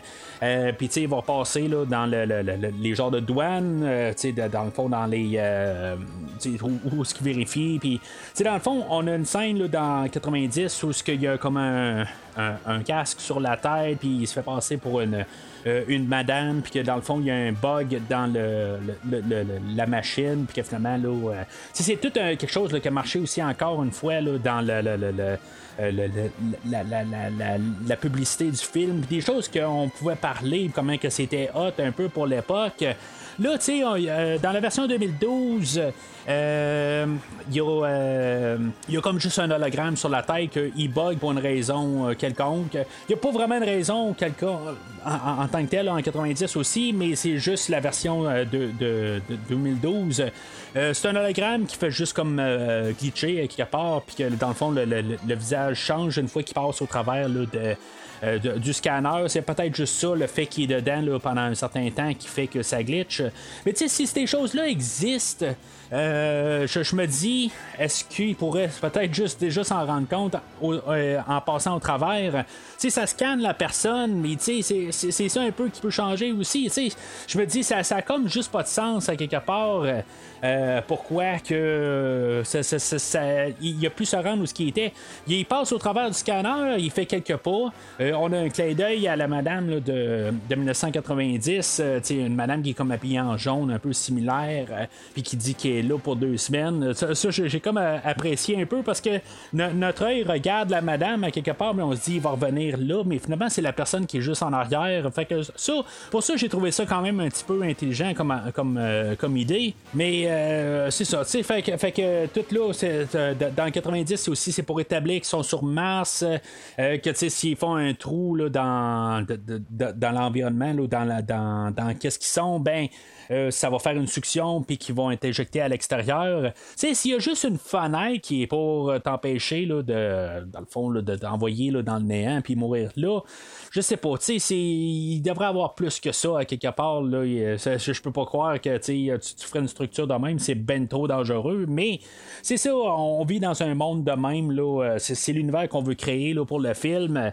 Euh, puis c'est acceptable à quelque part, mais c'est, euh, c'est ça qu'il faut nous dire un peu avec cette scène-là. Puis tu sais, c'est fait spectaculairement. Là. Euh, euh, visuellement, tu sais, on comprend un peu là, que c'est, c'est, quand même un environnement là, hostile par, juste par l'endroit qu'ils sont. Éventuellement, euh, Quaid va se ramasser euh, à un hôtel, euh, puis que dans le fond, il va trouver un message qui, qui, laissé, ben, que Hauser lui avait laissé, que dans le fond, il doit se ramasser là, à, à un bar de danseuse, puis que finalement, ben, c'est là qu'il va rencontrer euh, Milena.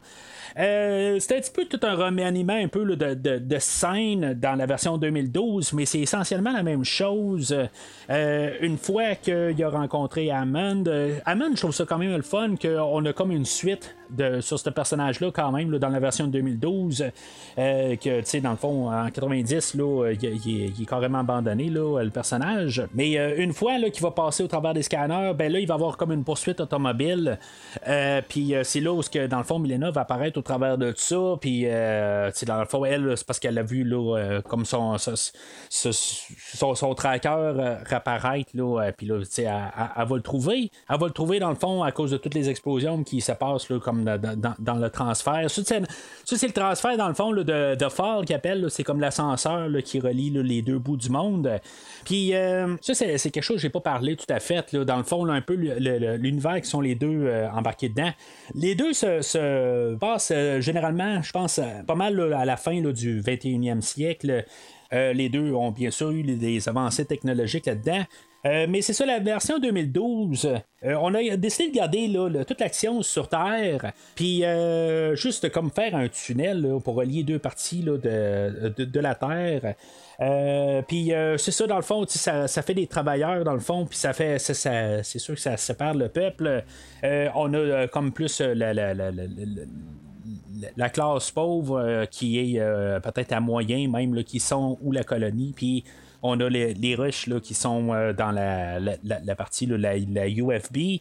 Euh, Puis c'est ça, le c'est, c'est- là, c'est un transfert entre les deux. Honnêtement, c'est sûr que je m'agrippais à l'idée d'aller sur Mars encore avec la technologie qu'on avait de, euh, de 2012. Euh, Mais honnêtement, ça me dérange pas tant que ça qu'on, a décidé de, remanier un peu l'idée puis de le garder sur Terre. C'est un petit peu une manière de, déguiser la- le remake un peu, puis dire que bon ben finalement on n'a pas refait exactement le même film. On a fait la même histoire de, de, scénario, mais c'est pas le même film parce qu'on l'a mis sur Terre. C'est juste un petit peu euh, pour- pour, euh, mettre la poudre aux yeux à quelque part. Euh, mais l'idée à, à la base, là, elle me dérange pas. Là, c'est sûr que on va. euh, l'ascenseur, elle va passer carrément au milieu de la Terre. Euh, à part dans Star Wars, où ce qu'on, a fait ça, que ça pouvait peut-être marcher, je suis pas sûr que dans un, dans un monde réel, ça peut marcher. Là. Losa donevosa una bongo. La chemin maxi rapido para la Naboo. Sa traversée. La planète au centre. Maintenant. Partez. Merci de votre aide et de votre hospitalité. Maître, qu'est-ce qu'un bongo Un genre de vaisseau, j'espère. Ça a être le Nigo attrape. Traverser planète, ça a être presque impossible. Hmm. Puis même là, tu sais, on peut pas arriver puis dire c'est, c'est juste dans le rêve parce que ça a été établi carrément là, au début, puis pour euh, implanter le monde qui vit dedans. Là, la, poursuite automobile, euh, je comprends qu'ils ont, utilisé là, des, euh, vraiment des véhicules, puis ils ont comme tout enlevé là. Ils ont effacé les, véhicules en dessous, puis tout ça. Euh, oui, c'est bien cool, quelque part, de, pouvoir faire du réel, quelque part, mais tout est tellement tout dessiné alentour que ça me débarque un peu. C'est comme le, le, ciel est pas réel, il n'y a rien qui est réel. Puis, tu sais, on est comme trop dans une fantaisie euh, rendue là. Oui, c'est ça qui est supposé d'être en quelque part. On est dans un rêve, mais c'est quand même basé sur le côté réel de la chose. Puis, tu sais, je sais pas, c'est comme un peu trop d'effets spéciaux. Ça me fait penser un peu au film là, avec euh, Will Smith qui était sorti quelques années avant, là, euh, iRobot, où ce que, tu sais, on avait des, robots qui, qui, sautaient sur des voitures futuristes. Puis, c'est ça, tu sais, ça, ça, me ça me débranche euh, je ne suis pas connecté là, du tout là, à cette partie-là. C'est là qu'on a l'introduction du personnage de, euh, incarné par euh, Jessica Biel de, de, Milena. Dans la version 2012, elle vient comme un peu sur un cheveu ça souple sur la soupe plutôt. mais, euh, tu sais, comme je ne vais jamais embarquer dans son personnage. Dans la version 90, il n'y a aucune utilité du tout pour le personnage. À part de juste faire euh, d'avoir un personnage là, pour embarquer avec le personnage d'Arnold. mais tu sais, ça n'a absolument aucune utilité dans la, la version 90. Euh, puis dans la version 2012, ben là, tu sais, elle, c'est la fille de Mathias dans la version de Director Scott. Euh, on a enlevé ça dans la version théâtrale. Tu sais, c'est à quelque part. Euh, elle revient au même niveau, à quelque part, il n'y a aucune raison. Je comprends le, côté de, l'histoire d'amour, puis un peu flouer l'auditoire à quelque part, puis même Quaid, pour dire que dans le fond, il est tombé en amour avec elle. Puis c'est pour ça que dans le fond, le, personnage de Hauser a changé de bord. Mais c'est ça, tu sais, quelque part, euh, on, essaie de mettre des affaires de même. Mais tu sais, ce personnage-là, il sert absolument à rien. Puis là, ben, les deux actrices, que ce serait Rachel Tricotine ou Jessica Biel, honnêtement, là, j'ai pas d'intérêt du tout dans les deux personnages parce que si au moins il y aurait eu une genre de quelque chose qui aurait été démarquant là, euh, comme prestation, Peut-être que j'aurais un petit peu plus d'intérêt sur les personnages, mais honnêtement, même si c'est la fille de Mathias, euh, ça, ça, marche quasiment dans la, version théâtrale. Euh, de juste l'avoir implanté puis que ça tombe, qui tombe en, amour avec juste euh, ben, ce, personnage-là. Ça n'a pas besoin nécessairement d'être euh, la fille de Mathias. Ça l'aide un peu d'un autre côté, mais c'est pas obligatoire. Puis c'est ça un peu à quelque part que c'est ce personnage-là est non nécessaire. Ça me fait ça me fait penser un peu dans la version 2012. Ok, c'est beau, on a voulu combiner le personnage là, de Michael Aaron et de Sharon Stone, on a fait un personnage. Moi, je me dis, on aurait dû quasiment combiner les trois d'un autre côté, puis carrément éliminer euh, ce personnage-là dans la version 2012. Je dis pas que Kate Beckinsale, elle aurait dû être, euh, avoir des conflits internes, puis savoir peut-être que, tu sais, euh, qu'elle pouvait être intéressée finalement à virer de bord vers la fin du film. Pas ça que je dis, mais ça aurait pu être un peu intéressant à quelque part, tu sais, de juste vraiment tout virer ça de bord. Euh, j'aurais pas été contre, quelque part. Ça aurait fait un certain spin sur euh, le film. Puis, tu sais, il y aurait eu un petit peu un, vent nouveau là, dans, toute l'histoire. juste pour terminer, par contre, aussi sur, les effets visuels, euh, je, me rappelle juste le côté. visuel dans la version théâtrale. Pourquoi aussi qu'il y a des scènes avec des effets visuels qu'on a pu rajouter sur le DVD Blu-ray? Euh, c'est juste parce que, tu on, on, a créé des effets spéciaux, mais tu sais, qu'il n'y avait pas besoin de la résolution pour mettre sur grand écran. C'est pour ça que, quelque part aussi, peut-être qu'il y a des choses qui, euh, me gossent un peu en fait visuel aussi, parce que même si euh, c'est pas très élargi, puis c'est supposément que ça fit là, dans, dans une image Blu-ray, euh, c'est correct, mais peut-être que quand même, là, elle n'était pas assez au point. Euh, quand même, quelque part, le, le, le Blu-ray est quand même assez clair là, euh, versus un DVD ou une copie VHS. Puis, tu sais, le travail là, qu'il demande là, pour un, un, directeur d'effets spéciaux, ben, c'est quand même beaucoup de travail. Puis, c'est ça, tu sais, peut-être que quelque part aussi, c'est, si maintenant on aurait donné le, traitement théâtral à la version de Director Scott, peut-être que le, le visuel je serais pas mal plus euh, d'accord avec, puis peut-être que je l'aimerais mieux. Mais pour l'instant, là, la, manière que le, film est présenté, ben, euh, je le sens que c'est, c'est artificiel. Puis, c'est sûr que dans, la version 90, il y a beaucoup, une fois qu'on tombe sur Mars, il y a beaucoup de map painting qui est des, dans le fond des dessins, dans le fond, puis qu'on colle juste là, des, des, des, petites parties là, dans l'écran pour montrer qu'il y a des acteurs, mais à quelque part tout alentour est dessiné, où il y a des maquettes. Ça paraît beaucoup, mais c'est juste un petit peu là, pour refléter le temps. Puis c'est sûr qu'aujourd'hui, on peut utiliser le même argument. C'est le temps d'aujourd'hui de l'informatique, puis on fait les choses en informatique. Mais quand un réalisateur qui arrive puis qui nous parle de tout ça, les effets visuels, puis qui nous dit ben tu sais je trouve que les fois là euh, on rajoute des petites touches qui fait euh, non stérile le, côté euh, informatique. Puis quand tu regardes l'écran ben ça a l'air tout stérile. C'est comme je me dis, tu es en train de parler, mais t'es pas en train de voir la même image que moi en ce moment que tout a de l'air trop stérile à l'écran, tout a de l'air trop parfait. Puis, tu sais, il dit, c'est comme si euh, quelque part il veut nous implanter là, euh, euh, sa manière de penser, puis que, tu sais, il s'en rend compte, mais tu sais, il essaie de jouer dans notre tête, il fait, de la, psychologie inversée ou quelque chose de même, là, puis nous dire, ben, tu sais, dans le fond, moi, j'ai rajouté de l'informatique dedans qui est pas trop stérile, puis tu sais, tu t'en rends pas compte, tout ça. Non, non, c'est, ça, ça l'aide vraiment là, de juste. ça me fait penser beaucoup à l'épisode 2 de de, Star Wars, où ce qu'on voit là, les, les, clone troopers euh, qui sont comme tout euh, copiés-collés un peu partout. Ça fait la même affaire, ou même les robots, là, euh, les droïdes là, dans l'épisode 1 et 2. ça, ça me fait vraiment beaucoup penser à ça, à quelque part. Puis, en plus, il est vraiment drôle, le, le, réalisateur, à nous dire, ben, on voit tout le temps là, les, les, les, soldats méchants, tout ça, sont plus dans le noir, des affaires de même. Je comprends qu'à l'époque, on avait, ça, me fait beaucoup penser aussi le, look des droïdes, dans le fond. Euh, il faut penser à beaucoup à Robocop 2013. Puis, tu sais, ça ressemble beaucoup à ça. Puis il arrive, puis il dit, ben, tu sais, on, a des choses, puis c'est souvent en noir, des affaires de même. Je pense qu'il euh, devait avoir quasiment ça en tête, mais tu sais, Stormtrooper, buddy, tu sais, si tu passes pas à ça un peu, c'est comme le, prototype de toutes les, euh, les, armées qu'on a. Il y a eu des, armées avant, là, on s'entend, là, mais tu sais, c'est comme le, euh, dans, les films grandioses, ben, c'est quasiment le prototype rendu là, les Stormtroopers qui sont en blanc. C'est comme il dit n'importe quoi quelque part. Il essaie de juste se justifier, mais il sait pas quoi qu'il dit, puis il sait pas du tout de qu'est-ce qu'il fait. Mais tu sais, je, veux juste clarifier quelque part, parce que tu sais, je parle beaucoup contre le réalisateur.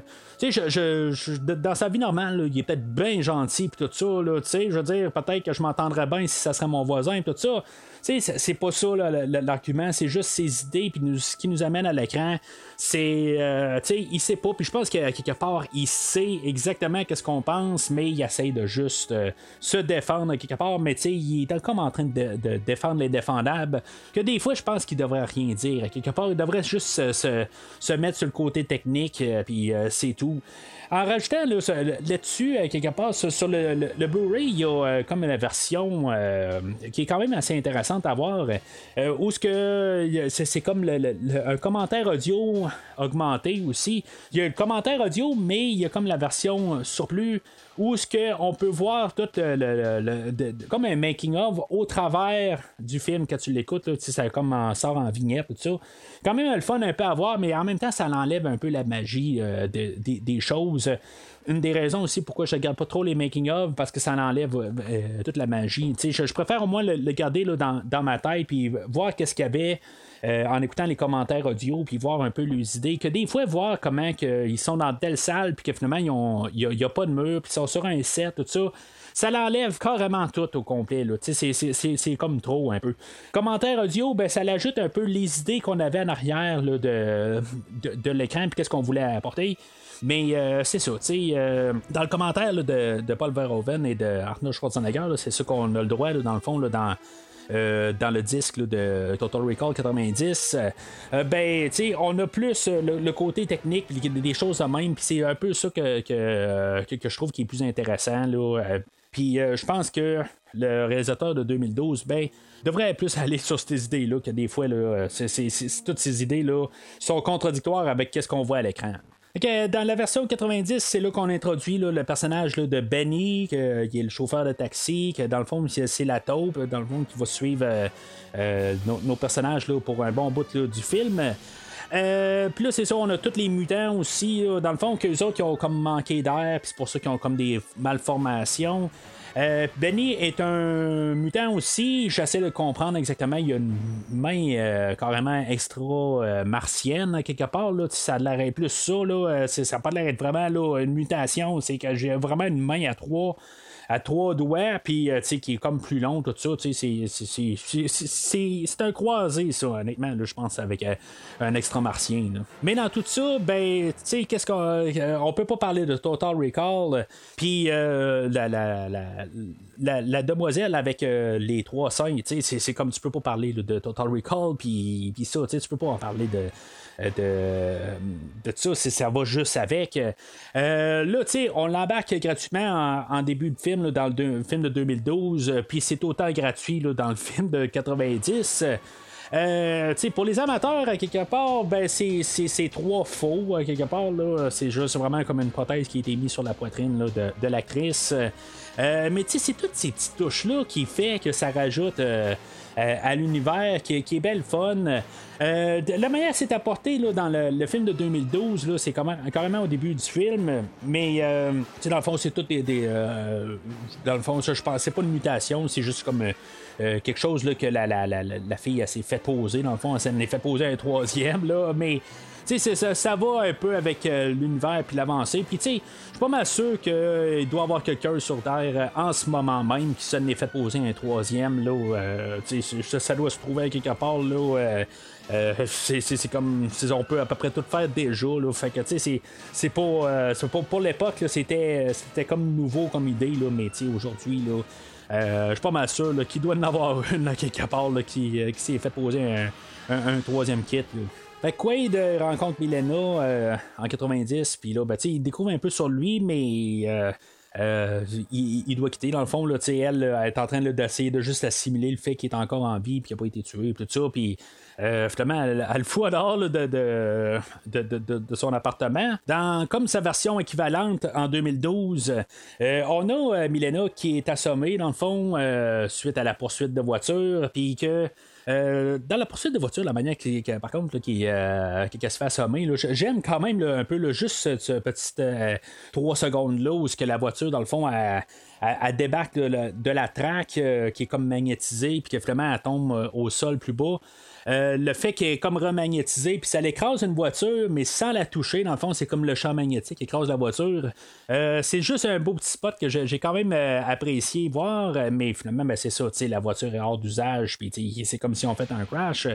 il se ramasse à l'appartement de Hauser, puis c'est une autre petite belle scène quelque part où accidentellement, c'est comme tu te ramasses en face du piano, puis il commence à jouer le piano, puis il se rend compte que je suis capable de faire ça. C'est pas juste le côté côté euh, agent secret, là, euh, genre avec les habiletés là, de, de euh, de, de, de, super soldat qui a c'est d'autres habiletés aussi. Ça, c'est comme une petite pensée qui est quand même le fun à quelque part que 90 n'a pas. Euh, que tu sais, il commence à, se mettre à jouer du piano, puis euh, tu sais, il joue la, la, Moonlight Sonata.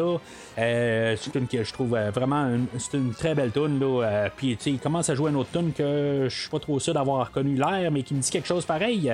puis là, finalement, il se rend compte qu'il y a il y, a, une note qui marche pas, hein, puis euh, ben, c'est ça euh, que Hauser il disait, là, il faut que tu trouves la clé, puis finalement il trouve la clé là, avec euh, le, piano. Je trouve que c'est quand même une belle scène, puis comme idée, là, justement, de pas juste tout le temps que ce soit juste le côté là, soldat qui, qui, a été refoulé c'est le côté aussi là, artistique ou le vie courante, des affaires de même que je trouve que c'était intelligent pour une fois, qu'est-ce qu'on a apporté là, dans, euh, dans le scénario de 2012. Alors, ultimement, on se ramasse euh, à la scène qui a supposément, euh, dans le fond, le, réalisateur Len Wiseman, euh, c'était sa scène qu'il l'a comme motivé là, à faire le film. Euh, c'est comme un peu l'intersection dans le fond du film où ce que on met la, réalité et euh, qu'est-ce qui est la- la fiction dans le fond, c'est quoi, si tu réel ou pas. Euh, dans, la version 90, on a comme le, représentant qu'on avait vu là, dans une annonce de Recall euh, qui va cogner à la porte d'appartement de Quaid, puis il va dire Garde juste à prendre la pilule, puis tu vas revenir dans le monde réel. En ce moment, tu es assis dans un banc. Ce qui est vrai, dans le fond, si on y va avec les dires de M. Verhoeven, que c'est un rêve, mais on peut y aller quand même facilement avec la version que en bout de ligne ça va le tuer ou euh, dans le fond ça va l'endormir puis c'est c'est il va, va se ramasser devant Cohagen puis que c'est quand même la réalité euh, puis là, ben, c'est ça, même euh, sa, femme est un peu impliquée là-dedans, mais tu sais, c'est comme un peu tout le, brassage d'idées, c'est-tu la réalité, c'est pas la réalité, tout ça. Euh, même si c'était un peu le côté là, de la scène qu'il voulait faire, puis tu sais, elle est quand même assez longue dans la version 2012. Euh, puis tu sais, on, on a changé le, représentant de Recall par son ami Harry. C'est là qu'il il va y foutre une balle dans la tête parce qu'il va se rendre compte que euh, il est quand même du mauvais côté. Je sais pas si, mettons, quand même, c'est son ami, à quelque part, il aurait pas juste pu y foutre une balle dans la jambe ou quelque chose de même. Euh, je, je comprends que c'est comme son, son ennemi, à quelque part, mais sauf que, tu sais, c'est quand même son, son, depuis un certain temps dans sa tête, qui va prendre des bières avec, tout ça, puis là, juste le tuer de même, ben, tu sais, c'est, comme un petit peu euh, radical, euh, carrément, là. S'il tue son, son, son grand ami, là, en 2012, ben, en 90, c'est la scène aussi qui va officialiser le divorce entre euh, Arnold Schwarzenegger et Sharon Stone. Bien sûr, en la tuant, ben, c'est là que ça. ça, le, personnage de Rector, il est vraiment pas content quelque part, puis là, ça donne toujours la motivation de, vouloir euh, tuer Quaid, mais euh, ça, sera pas le cas quelque part parce que euh, il va falloir quand même qu'il va être restreint tout le temps par euh. Mais en sauvant de là, ben, euh, éventuellement, là, dans les deux versions, il va se ramasser là, en face de la chef de résistance, Quato, dans euh, la version 90 et Mathias dans la version euh, 2012. Un dans les profondeurs, dans les mines de Mars, puis l'autre, ben, comme dans les terrains, là, euh, tout euh, démoli par la guerre qu'il y a eu euh, de- quelque part dans le 21e siècle. Puis là, ben, c'est ça, tu sais, Quato va arriver, puis il, va apparaître, on a un personnage qu'on avait vu en arrière-plan un peu plus tôt, puis finalement, ben, c'est un genre de mutant qui. Euh, c'est comme un genre de, frère siamois, quelque part, là, il, apparaît dans le ventre de ce personnage-là. Euh, puis il va y faire voir, il va comme rentrer dans la tête à Quaid, puis il va y faire, euh, il va y montrer qu'au centre de Mars, ben il y a toute une installation extra-martienne qui a été faite, puis que dans le fond tu fais juste mettre ta main dessus. Tu sais, ils sont morts juste avant quelque part. Tu sais, ils pensaient le faire, mais tu sais, je veux dire, ils sont morts juste avant pour une raison quelconque. Puis il reste juste à quelqu'un de peser dessus. Euh, sur, le bouton, puis avec sa main, puis finalement, ben, ça va, euh, ça, va donner de l'air. C'est comme, de- des pistons là, euh, tout euh, chauffants qui vont tomber sur un endroit là, qu'il y a un genre de lac euh, qui a comme de, l'eau, puis dans le fond, ça va libérer tout de l'oxygène pour toute la planète une fois qu'on pèse sur le bouton. Dans la version euh, 2012, euh, Mathias, euh, tu sais, on avait forcé euh, Quaid, dans le fond, à aller rencontrer Mathias pour que on puisse fouiller dans la tête à Quaid où ce que les plans de tout détruire dans le fond là, tous les, les, les droïdes dans le fond là, pour euh, éviter une euh, un, un- génocide là, euh, envoyé là, par Cohagen pour comme je disais tantôt là, c'est ce que dans le fond il va tuer tout plein de monde dans le fond pour laisser plus d'espace là, pour vivre là, pour les travailleurs. Honnêtement c'est un petit peu n'importe quoi là, dans la version 2012 Euh, la, raison la, motivation à Euh, là je, vais parler dans le fond un peu de juste les, deux versions de Cohagen.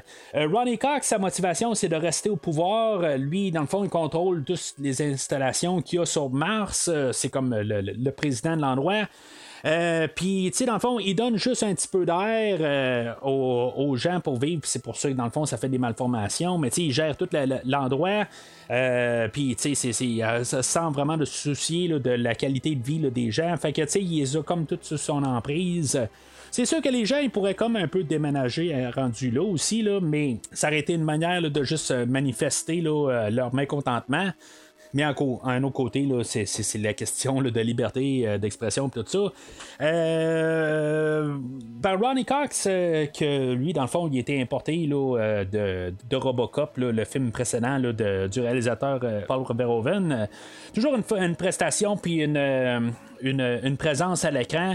Euh, qui est quand même assez solide. J'enlève rien à Brian Cranston, euh, sauf que le problème avec Brian Cranston, qui n'est pas nécessairement son problème euh, de lui en tant que tel, c'est le temps d'écran qu'on va y donner.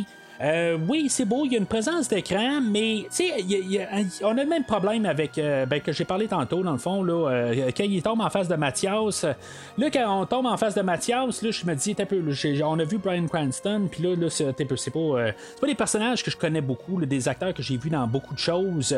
Je sais que Brian Cranston a fait comme sa, popularité dans les dernières années avec Breaking Bad.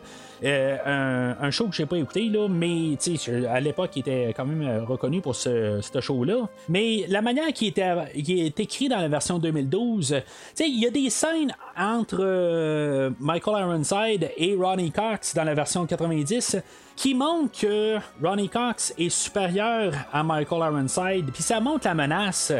Il n'y a aucune scène qui montre le, côté dangereux de Brian euh, Cranston. Mis à part le fait que euh, vraiment, juste parce que c'est le, le- le- temps de se débarrasser du personnage, euh, que Brian Cranston va arriver puis va tirer une balle sur. euh, ben, ben, pas dans la tête, il va le tuer là, mortellement pareil. Le personnage de Mathias, sais, on sait que dans le fond, c'est un grand machin, mais que. En bout de ligne, il aurait fallu savoir qu'il est par-dessus euh, le personnage de Kate Beckinsale, euh, au lieu de juste arriver de même à la fin du film, dire bon, ben, tu sais, moi, le, personnage de Mathias, je vais te le tuer, là, dans, dans un souffle. Il n'y a pas de problème, mais à quelque part, montre que tu es plus encore élevé que Kate Beckinsale. Y a en aucun moment, il y a un bout où ce qui dit bon, ben, tu sais, elle m'a pas écouté tout ça, tu sais, on va, euh, je, vais régler ça un peu plus tard. euh, mais c'est tout, à quelque part. Tu sais, là, après ça, on va avoir comme un combat entre Quaid et lui, puis tout ça, tu sais, essayer de faire le, comme c'est le gros méchant du film, tout ça, euh, la grosse séquence, mais à quelque part, il n'y a pas de poids en arrière de ça. C'est, comme tout tombe à, à- sais, ça tombe en morceaux, beaucoup à ces parties-là on a Brian Cranston qui embarque dans l'histoire, malheureusement. Tandis que dans la version 90, ben, c'est là que le, tout, le film il gèle ensemble, puis il marche tout, il est tout en synchronisme avec tout ce qui a, ce qui a apporté tout le long du film. Euh, là, tu sais, euh, c'est là qu'on va découvrir aussi que Benny, dans le fond, c'était une taupe. Euh, même si c'était un mutant, ben, tu sais, quelque part, il travaillait quand même avec Cohagen. Puis, tu sais, là, Cohagen est apporté. Puis, tu sais, dans le fond, il veut, il veut revoir son, son- grand chum. Pas très clair, quelque part, à quel point qu'il veut, tu sais, qu'il s'entendait tellement avec Carla Hauser qu'il veut la retrouver. Tu sais, je, je sais pas, tu sais, y a-tu plus que, que juste de l'amitié, quelque part? Mais tu sais, quelque part, tu sais, c'est- c'est euh, son frère ou son, euh, son demi-fils ou quelque chose de même. Il y a peut-être un autre lien qu'on qu'on sait pas tout à fait. Euh, Puis peut-être c'est juste un peu de la côté de la reconnaissance, quelque part, sais, ils ont peut-être fait bien des choses ensemble ou quelque chose de même. c'est- juste laissé vague. Euh, puis c'est la motivation à, à dans les deux versions de quand même pas tuer Quaid.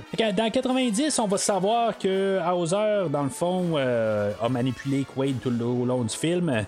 Euh, dans la version 2012, euh, on n'aura pas vraiment de, scène qui va vraiment nous le dire que euh, Hauser a manipulé Quaid. On va le prendre juste de la manière que, Cranston va nous le dire, dans le fond, qu'il a toujours été manipulé, mais je, je vais y aller avec quand même que c'est la même affaire que 90. Euh, Même dans le réalisateur, il dit euh, il, est- tombé en amour avec Milena, puis c'était pour vrai, puis c'est pour ça qu'il a vraiment viré de bord. Mais c'est la même affaire qu'il dit en 90 aussi, puis pourtant, il, est, euh, a manipulé Quaid tout au long. Là. Fait que. C'est qu'est-ce qui se passe, c'est comme c'est notre choix quelque part. Est-ce que Cranston il ment ou il ment pas? Euh, c'est- c'est- ça reste à l'auditoire de- de- de faire leur, euh, leur idée. Là, euh, là-dedans, ben, on a. Euh, ben, dans le fond, il faut se débarrasser du personnage de Benny, euh, puisque dans le fond, c'est un traître. On, doit trouver une manière de le ramener dans l'histoire, puis dans le fond, d'en finir avec. là, au lieu d'être chauffeur de taxi, il est rendu un, chauffeur d'une grosse foreuse, qui est, dans le fond, on a vu un peu plus tard, un peu plus tôt dans le film. que dans le fond, il creuse des tunnels un peu partout dans les souterrains de Mars.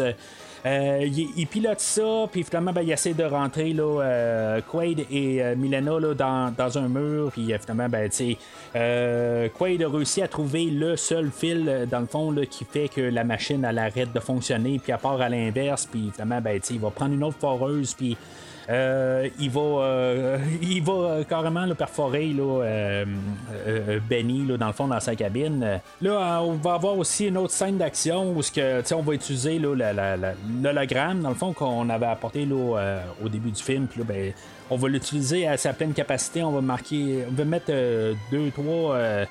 scènes dans le fond qu'on va l'utiliser, on utilise les, hologrammes, ils apparaissent, puis finalement ben, ils tirent sur Quaid, puis euh, Quaid, on se rend compte que c'est un hologramme, puis euh, finalement, il y a Milena aussi qui le prend, puis il y a du monde qui tire sur euh, Milena, puis elle, elle, ferme l'hologramme, puis les deux personnes se tirent, euh, puis il y a même une, une, ligne à la Schwarzenegger qui, qui va commencer à rire, puis qui va dire Vous pensez que c'est le, que, c'est le vrai Quaid, vous avez raison, puis il va les descendre, tout ça. c'est, c'est quand même une petite scène qui est quand même assez fun.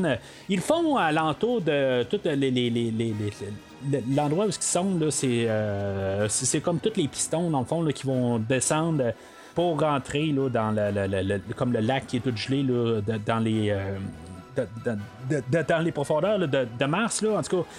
Euh, puis là, ben, finalement, ça va amener là, à la, confrontation entre Quaid et Richter.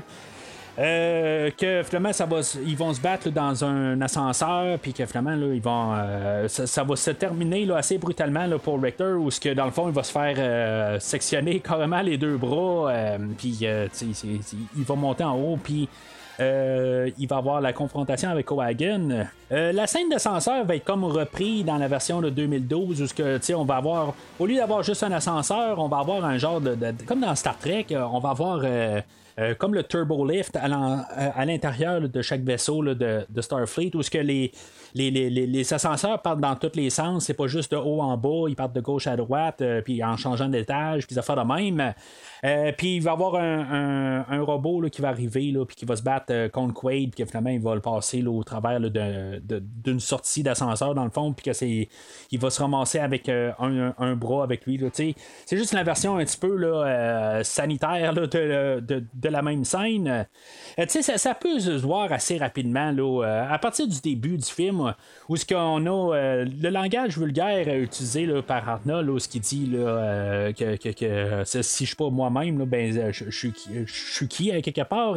Quand on, compare les deux versions, ben, on sait que dans le fond, la version euh, de 2012 est censurée. Là, euh, ils n'utilisent pas le même terme. Puis ça, ça y va avec tout le film à quelque part. C'est le, le, film de 90 est vraiment brutal. Puis il y a du sang partout. Puis il, il gêne pas. Puis même ça a été coupé, il en parle pendant tout le, le commentaire que dans le fond, il y a beaucoup d'affaires qui sont qui ont été censurées. Mais il y en a déjà beaucoup à l'écran. Dans la version 2013, euh, c'est comme il n'y a rien tout le temps. En même temps, on se bat contre des robots. Fait que euh, c'est déjà là, c'est beaucoup moins sanglant. Puis euh, c'est ça, si on regarde toute la séquence dans, dans, les ascenseurs qui se passent pas là tout à fait, là, c'était quand même une petite scène qui est quand même un peu intéressante. C'était quand même un peu le fun, là, comme, tout comme, comme idée. Ça, ça bouge de tous les sens. Qu'est-ce que ce film-là essaie pas de nous dire des choses, puis ils font pas trop de comparatifs avec le film de 90 il est quand même pas si pire pour son côté action, sauf que, tu sais, j'embarque pas avec les personnages.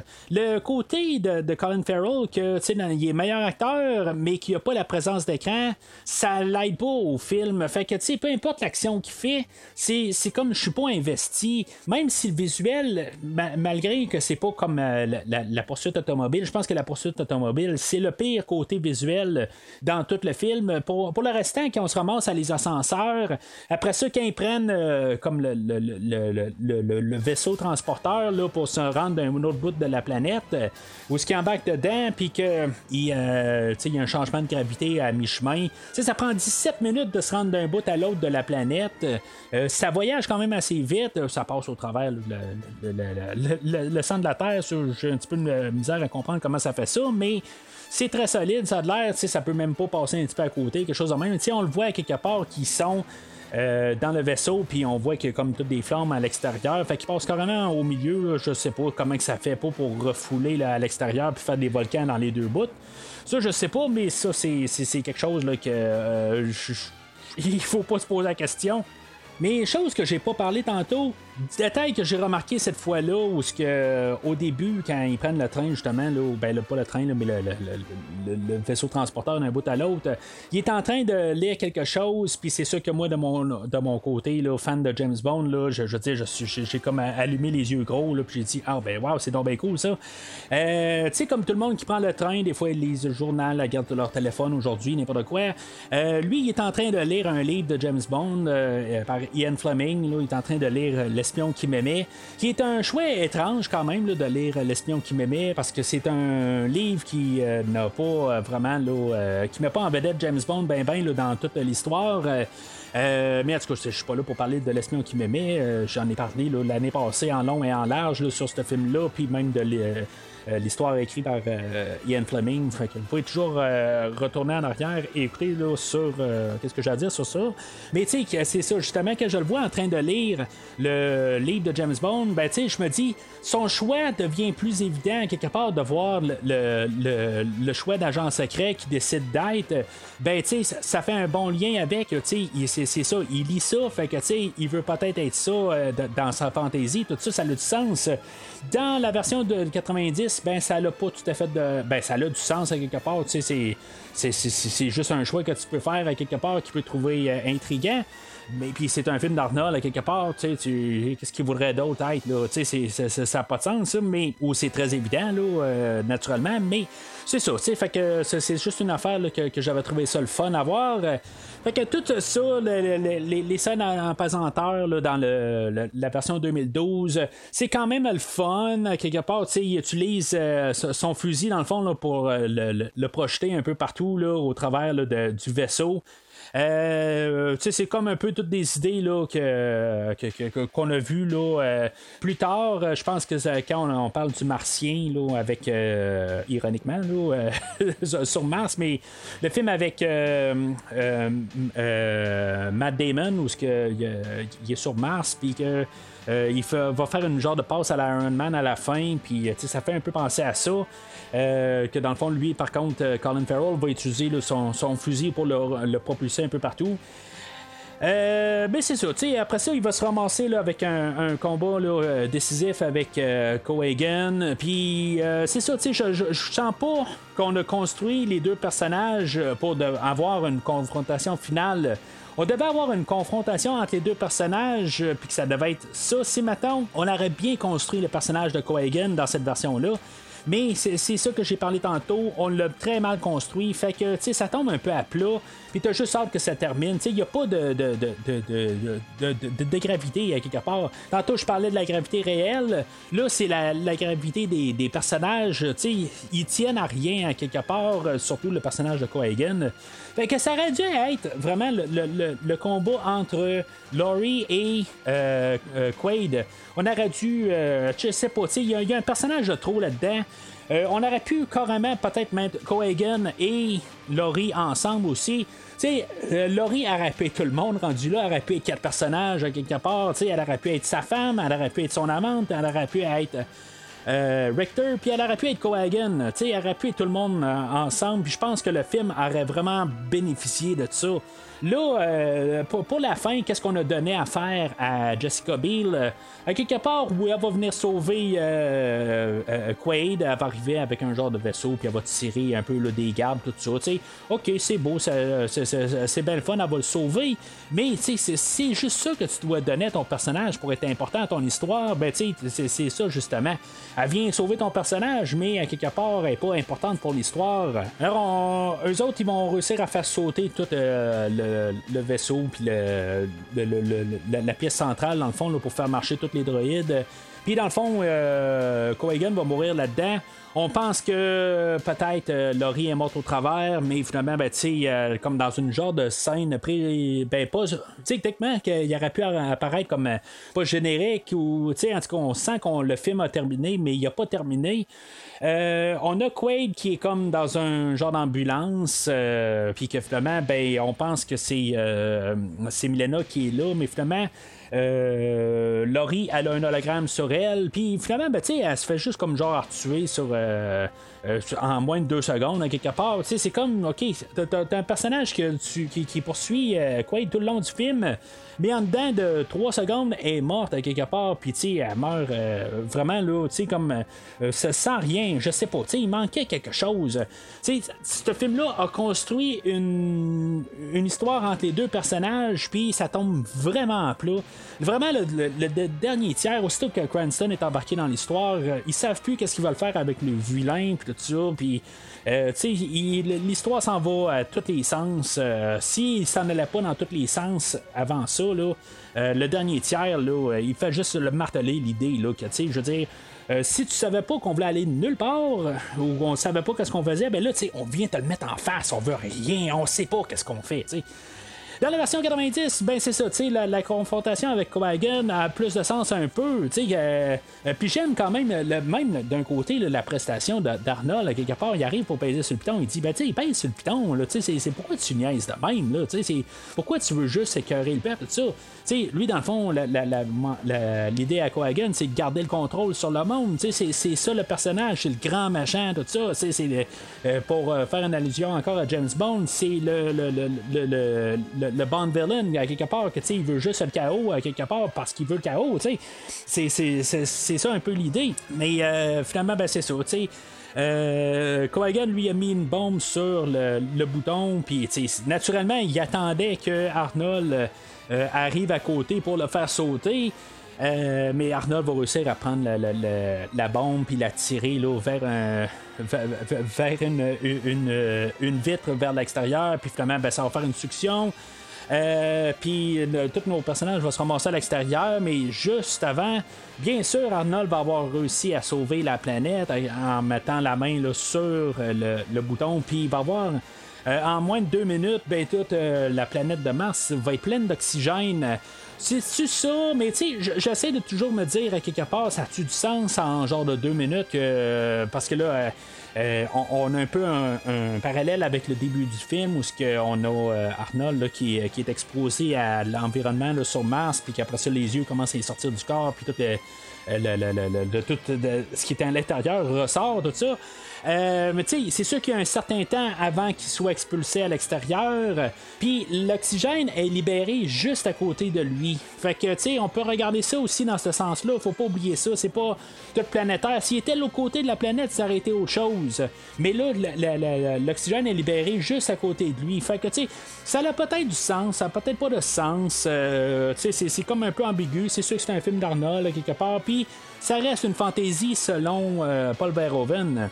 Mais une fois tout ça terminé, ben c'est ça. La question reste est-ce que c'était un rêve, c'était pas un rêve Là, dans, la version 90, euh, la, réponse c'est supposément que il y a comme un flash de lumière qui fait que c'est supposé dire que c'est comme la fin du rêve. Euh, encore là, ça peut être juste un, rayon de soleil qui passe au travers des nuages. Ça peut tout être interprété d'un peu euh, de différentes manières. Même si le réalisateur nous dit que lui, il dit que c'est un rêve, il a laissé beaucoup d'opportunités pour qu'on puisse interpréter d'un d'un différent sens. Puis ça, je trouve que c'est vraiment une belle affaire. Puis je pense que quelque part, il n'aurait pas dû le dire. Il aurait dû vraiment tenir à l'idée de dire la même affaire que son film. Il dit c'est à vous de décider. C'est pas en dehors du film qui doit dire une réponse. Parce que là, tu sais, ça, ça, tronque un peu toute l'idée. Un peu, je, trouve que c'est plate de, sa- de savoir qu'est-ce que le réalisateur euh, veut. Si maintenant il aurait été dans le sens, puis il aurait mis une genre de réponse claire dans le film, ok. Mais il n'y a rien qui pointe que c'est exactement un rêve. C'est, euh, tout est, a un, côté là, euh, de, de chaque barre, puis on peut, euh, on peut l'interpréter vraiment là, dans tous les sens. Il y a tout le temps le contre-argument.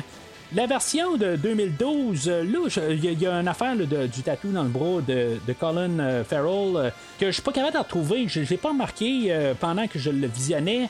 J'ai essayé de fouiller un peu dans le film là, en le regardant rapidement pour essayer de voir c'est quoi la- l'affaire du tatou qui apparaît puis euh, qui est plus là à la fin du film. Euh, qui suggérait que, est, euh, que, dans le fond c'était un rêve.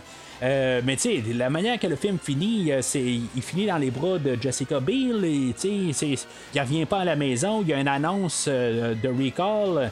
c'est normal qu'il y ait une annonce de recall parce que tu sais, il- il a vu l'annonce à quelque part. Mais tu sais, s'il y avait des séquences du film qui seraient projetées sur l'annonce, Là, je comprendrais, mais là, tu sais, euh, ils sont pas là. Tu sais, si maintenant il aurait mis la poursuite automobile euh, ou quelque chose de même euh, de- pour, pour rajouter, ben là, on aurait pu dire c'est beau, ça, c'est un rêve. Mais ça reste ambigu à quelque part. Ça peut l'être, ça peut pas l'être à quelque part, mais euh, la manière ça finit, c'est pas mal.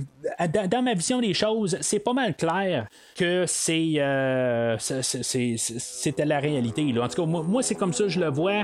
Euh, la, manière c'est fini, là, je trouve qu'il n'y a pas vraiment d'ambiguïté là-dedans. Puis euh, c'est vraiment dommage.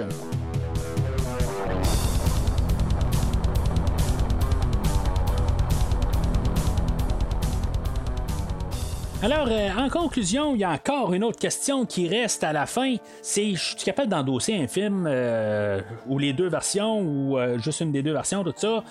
Euh, moi, le, film de 90, euh, je trouve que c'est un film très solide dans la, carrière euh, à Arnold.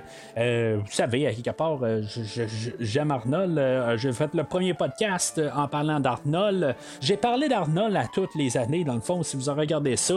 Ça fait plusieurs films que je couvre avec Arnold, que ce soit Batman et Robin, que j'ai fait dans la rétrospective des films de DC. J'ai parlé du Predator, j'ai parlé de Terminator et pas mal toutes ses suites. Je suis un fan d'Arnold, puis, dans le fond, ce, film-là fait partie de, mes films préférés avec euh, Arnold Schwarzenegger. C'est un film qui est très solide, il y a des choses à dire en avant et en arrière de la caméra, Euh, que ce soit le, le- consumérisme euh, aussi, tu sais, j'en ai pas parlé, mais c'est un peu le, personnage de Quaid, tu sais, que dans le fond, qui est, qui, est acheté par le par l'idée, tu sais, il est pas, il est très sceptique, puis le vendeur qui arrive dit ah mais tu sais c'est ça que tu veux, c'est ça que tu veux, tu veux, tu sais, il réussit à y vendre l'affaire, puis après ça voir Arnold avec le gros sourire d'être content de s'asseoir dans la chaise, c'est tous des moments quelque part, puis tu sais, juste le fait de se poser des questions, c'est une réalité, c'est pas une réalité, de garder ça vivant tout le long du film, je trouve que c'est un, c'est- quelque chose qui est très fort pour le film. Oui, il y a des, y a des petites affaires là, qui accrochent, euh, euh, mais tu sais, en général, c'est un film qui est très solide. C'est pas le meilleur d'Arnold, mais tu sais, ça, tombe comme dans, dans le deuxième euh, le, deuxième rang quelque part. C'est un film qui, euh, apporte beaucoup de choses. Quand on regarde la, version de 2012, il y a des choses qui ont comme un peu amélioré. Euh, D'un côté, ben, en fait, d'idée que, comme de combiner euh, Michael Ironside et de euh, Laurie. Et en faire un personnage, c'est pas une mauvaise affaire, mais je- comme j'en ai parlé, tant qu'à faire ça puis avoir vu ça, ben combine ça un petit peu plus, puis au pire, fais d'autres personnages, mais sois pas trop restreint à penser juste au film de 90. Là, ça, pose juste vraiment tout le temps euh, des, des- des- comparaisons directes. Puis, tu sais, comme j'en ai parlé tout au long du podcast, c'est toutes les mêmes scènes qui sont remaniées. Puis, tu sais, c'est toujours quasiment d'un côté inférieur. Il n'y a pas grand chose à part des petits détails que j'ai parlé. Euh, qui sont meilleurs que le film de 90, mais tu sais, même le réalisateur, il sait pas qu'est-ce qu'il fait dans, dans- dans le film d'aujourd'hui. C'est vraiment dommage à quelque part. Fait que, tu sais, je, je, je- vais suivre avec un verre euh, vraiment pour le film de 90, un, un verre solide, mais dans le film de, de- de- de 2012, euh, oubliez ça à quelque part. Euh, c'est, je veux dire, c'est un film qui aurait dû jamais, jamais être fait. C'est, comme euh, l'autostoppeur de 2000, 2007, c'est le, ça, a été fait pour les mauvaises raisons, hein, quelque part. Il n'y avait pas vraiment une de faire le film, puis on l'a fait pareil, puis c'est ça que ça pue à plein nez. je ne sais pas si on devait faire une genre de suite spirituelle ou quelque chose qui se passe dans l'univers ou quelque chose de différent. Mais là, on a voulu comme trop refaire le film de, de 1990. Puis il manque, euh, il manque de profondeur à quelque part. On a juste pris le scénario, puis on l'a pris qu'est-ce qui était. Puis, tu sais, on n'a pas pris de risques. En 90, on a pris des risques. On a pris l'histoire de Philip K. Dick, puis, on l'a remanié. Puis, on est allé pour l'histoire, qu'est-ce qu'on voulait faire. En 2012, on a juste calqué qu'est-ce qu'on a fait en 90. On a essayé d'y donner une job de peinture, puis en faire un nouveau produit, mais en même temps, ben, on a refait la même affaire. Puis, c'est, c'est, ça marche pas à quelque part. Puis malheureusement, je dois dire, c'est quasiment la, faute à Colin Farrell rendu là. Parce que le, gars, oui, il, y a quand même. Euh, il, il, a, a, quand même du talent. Dans le dernier film de Batman, là, il est merveilleux. Hein. Honnêtement, il est vraiment solide. Mais sur lui tout seul, il est pas capable de soutenir un film. C'est vraiment malheureux, il est pas capable de soutenir le film d'aujourd'hui. Tandis qu'Arnold, là, il prend sans problème. Il n'y a aucun problème à tenir le film le gars, il peut tenir n'importe quoi, que ce soit avec ses bras ou juste avec sa présence sur écran. Il, y a, le charisme pour soutenir un film.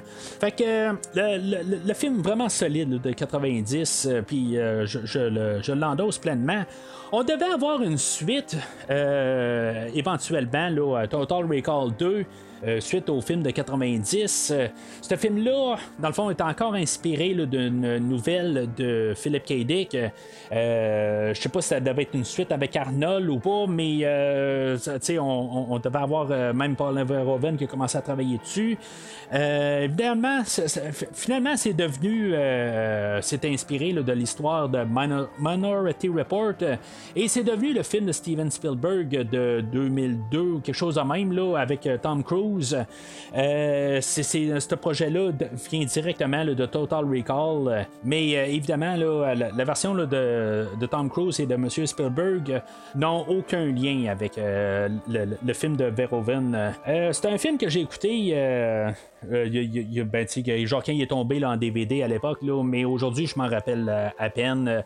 Euh, peut-être quelque chose que je, vais couvrir au podcast éventuellement, là, mais euh, c'est ça. Euh, on, on, avait pensé à des suites. on a eu un jeu vidéo aussi sur Nintendo que j'avais joué quelques fois, mais c'était ce que c'était comme jeu, là, genre de jeu de, côté, puis je l'ai joué en location, puis j'ai jamais repensé à ce jeu-là depuis ce temps-là. Tout ce que je me rappelle, c'est que tu avais peut-être genre le deuxième tableau que tu étais pogné en arrière d'un écran de rayon X, puis que tu terminais le tableau, tu défonçais l'écran, euh, puis tu continuais. Là, euh, mais c'est, la seule affaire que je me rappelle de ça. Fait que je, je, me rappelle pas si c'était bon ou pas, mais le fait que j'ai pas rejoué après la, location veut probablement dire que j'ai pas euh, trippé assez là, pour pouvoir rejouer. Là, éventuellement, si on fait un genre de remake ou, ce qu'on est réinspiré de l'histoire de Philip K. Moi je sens qu'il y a quelque chose qu'on peut faire encore avec cette histoire-là. On peut en faire en masse, on peut créer des, choses. Euh, je serais pas contre un autre remake, euh, mais sauf que tu sais, il faut qu'il y ait quelque chose de plus que qu'est-ce qu'on a donné en 2012. Tu sais, c'est, une suite euh, ou un remake direct, euh, ça sert absolument à rien. puis ce film-là le, démonte là, euh, en or. ça donne absolument rien de faire un remake dans ce genre-là. C'est pas juste à cause que on change Mars puis qu'on la remet sur Terre que on, a fait quelque chose d'original. C'est, non, non. il devient le film le plus euh, standard que, qu'on a fait à quelque part. on la remet sur Terre. je sais pas, on aurait dû la remettre sur Mars rendu là, puis essayer de justement repousser des, choses de plus, puis peut-être même se promener de planète en planète. Allez-y plus. C'est tant qu'à ça, rétrécissez, arrêtez de restreindre le rendu là. Si tu veux aller plus, mais plus. C'est un univers qui aurait pu être grossi rendu là si c'est pour montrer là, que c'est un, un rêve à quelque part. Mais euh, c'est ça, je ne serais pas contre qu'on décide de, refaire l'expérience euh, éventuellement. Mais à quelque part, je trouve que le film de 90 là, est, amplement euh, bien construit. Puis si maintenant on pense pas pouvoir faire quelque chose qui peut au moins à côté euh, l'idée de 1990. Je dis pas que Dick va être aussi bon, mais que qu'on peut arriver puis penser un peu euh, juste le côté psychologique, l'auditoire, on fasse confiance à l'auditoire, puis qu'on fasse un, produit qui a bien du sens, comme le film de 90, ben je suis pour ça. Mais si on est pour nous redonner l'action là, euh, sans cœur, puis que juste que tout tombe à plat à la fin, ben oubliez ça. Alors, euh, c'est pas mal tout pour aujourd'hui. Un très long podcast euh, à enregistrer. Euh, j'avais, j'avais justement parlé à Christophe de voir si maintenant on aurait parlé de ce film-là ensemble sur le podcast. Puis il m'a dit qu'on allait faire un podcast de 6 heures en riant. Ben. Tout seul, ben, j'ai fait au-dessus de deux heures, fait que j'ai pas de la misère à croire qu'il y aurait raison. Mais euh, entre-temps, ben, si euh, vous voulez suivre promisément sur euh, Facebook et ou Twitter et commenter sur le film d'aujourd'hui, si vous avez des choses à dire que vous n'êtes pas d'accord avec moi, puis si maintenant vous voulez me prouver quelque chose là, qui est qui prouve à 100% euh, qui, qui a aucune chance que je peux euh, vous contredire sur quelque chose. Euh, sur le, film de 90 que c'est un rêve puis que vous êtes certain avec quelque chose que vous pouvez m'avoir ben tu gênez-vous pas de, de, me le dire. Quelque part j'aimerais ça avoir un argument qui dit que c'est absolument certain que c'est un rêve, puis que, tu sais, on peut pas garder l'idée que c'est la réalité. Euh, Gênez-vous pas de commenter, puis même pour la version de 2012 aussi. Puis peut-être que pour vous, c'est la seule version que vous avez vue de Total Recall de, de, de, Len Wiseman, puis que pour vous, c'est un film qui vous satisfait à quelque part. Peut-être que moi, je le regarde un petit peu trop nostalgique.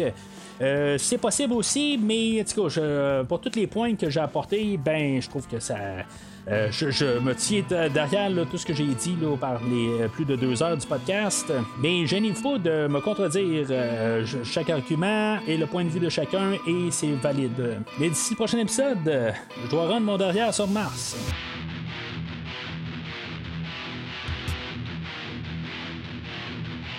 I would like to wish you happiness and long life, old buddy. But unfortunately, I was here first. So, yours, amigo. Maybe we meet in our dreams. Merci d'avoir écouté cet épisode de Premier Visionnement. J'espère que vous êtes bien amusés. Revenez-nous prochainement pour un nouveau podcast sur un nouveau film. N'hésitez pas à commenter l'épisode d'aujourd'hui sur Facebook et Twitter et en même temps, joignez-vous au groupe de discussion sur Facebook. Vous voulez voir le catalogue complet du podcast? Le podcast a un site officiel. Rendez-vous sur premiervisionnement.com.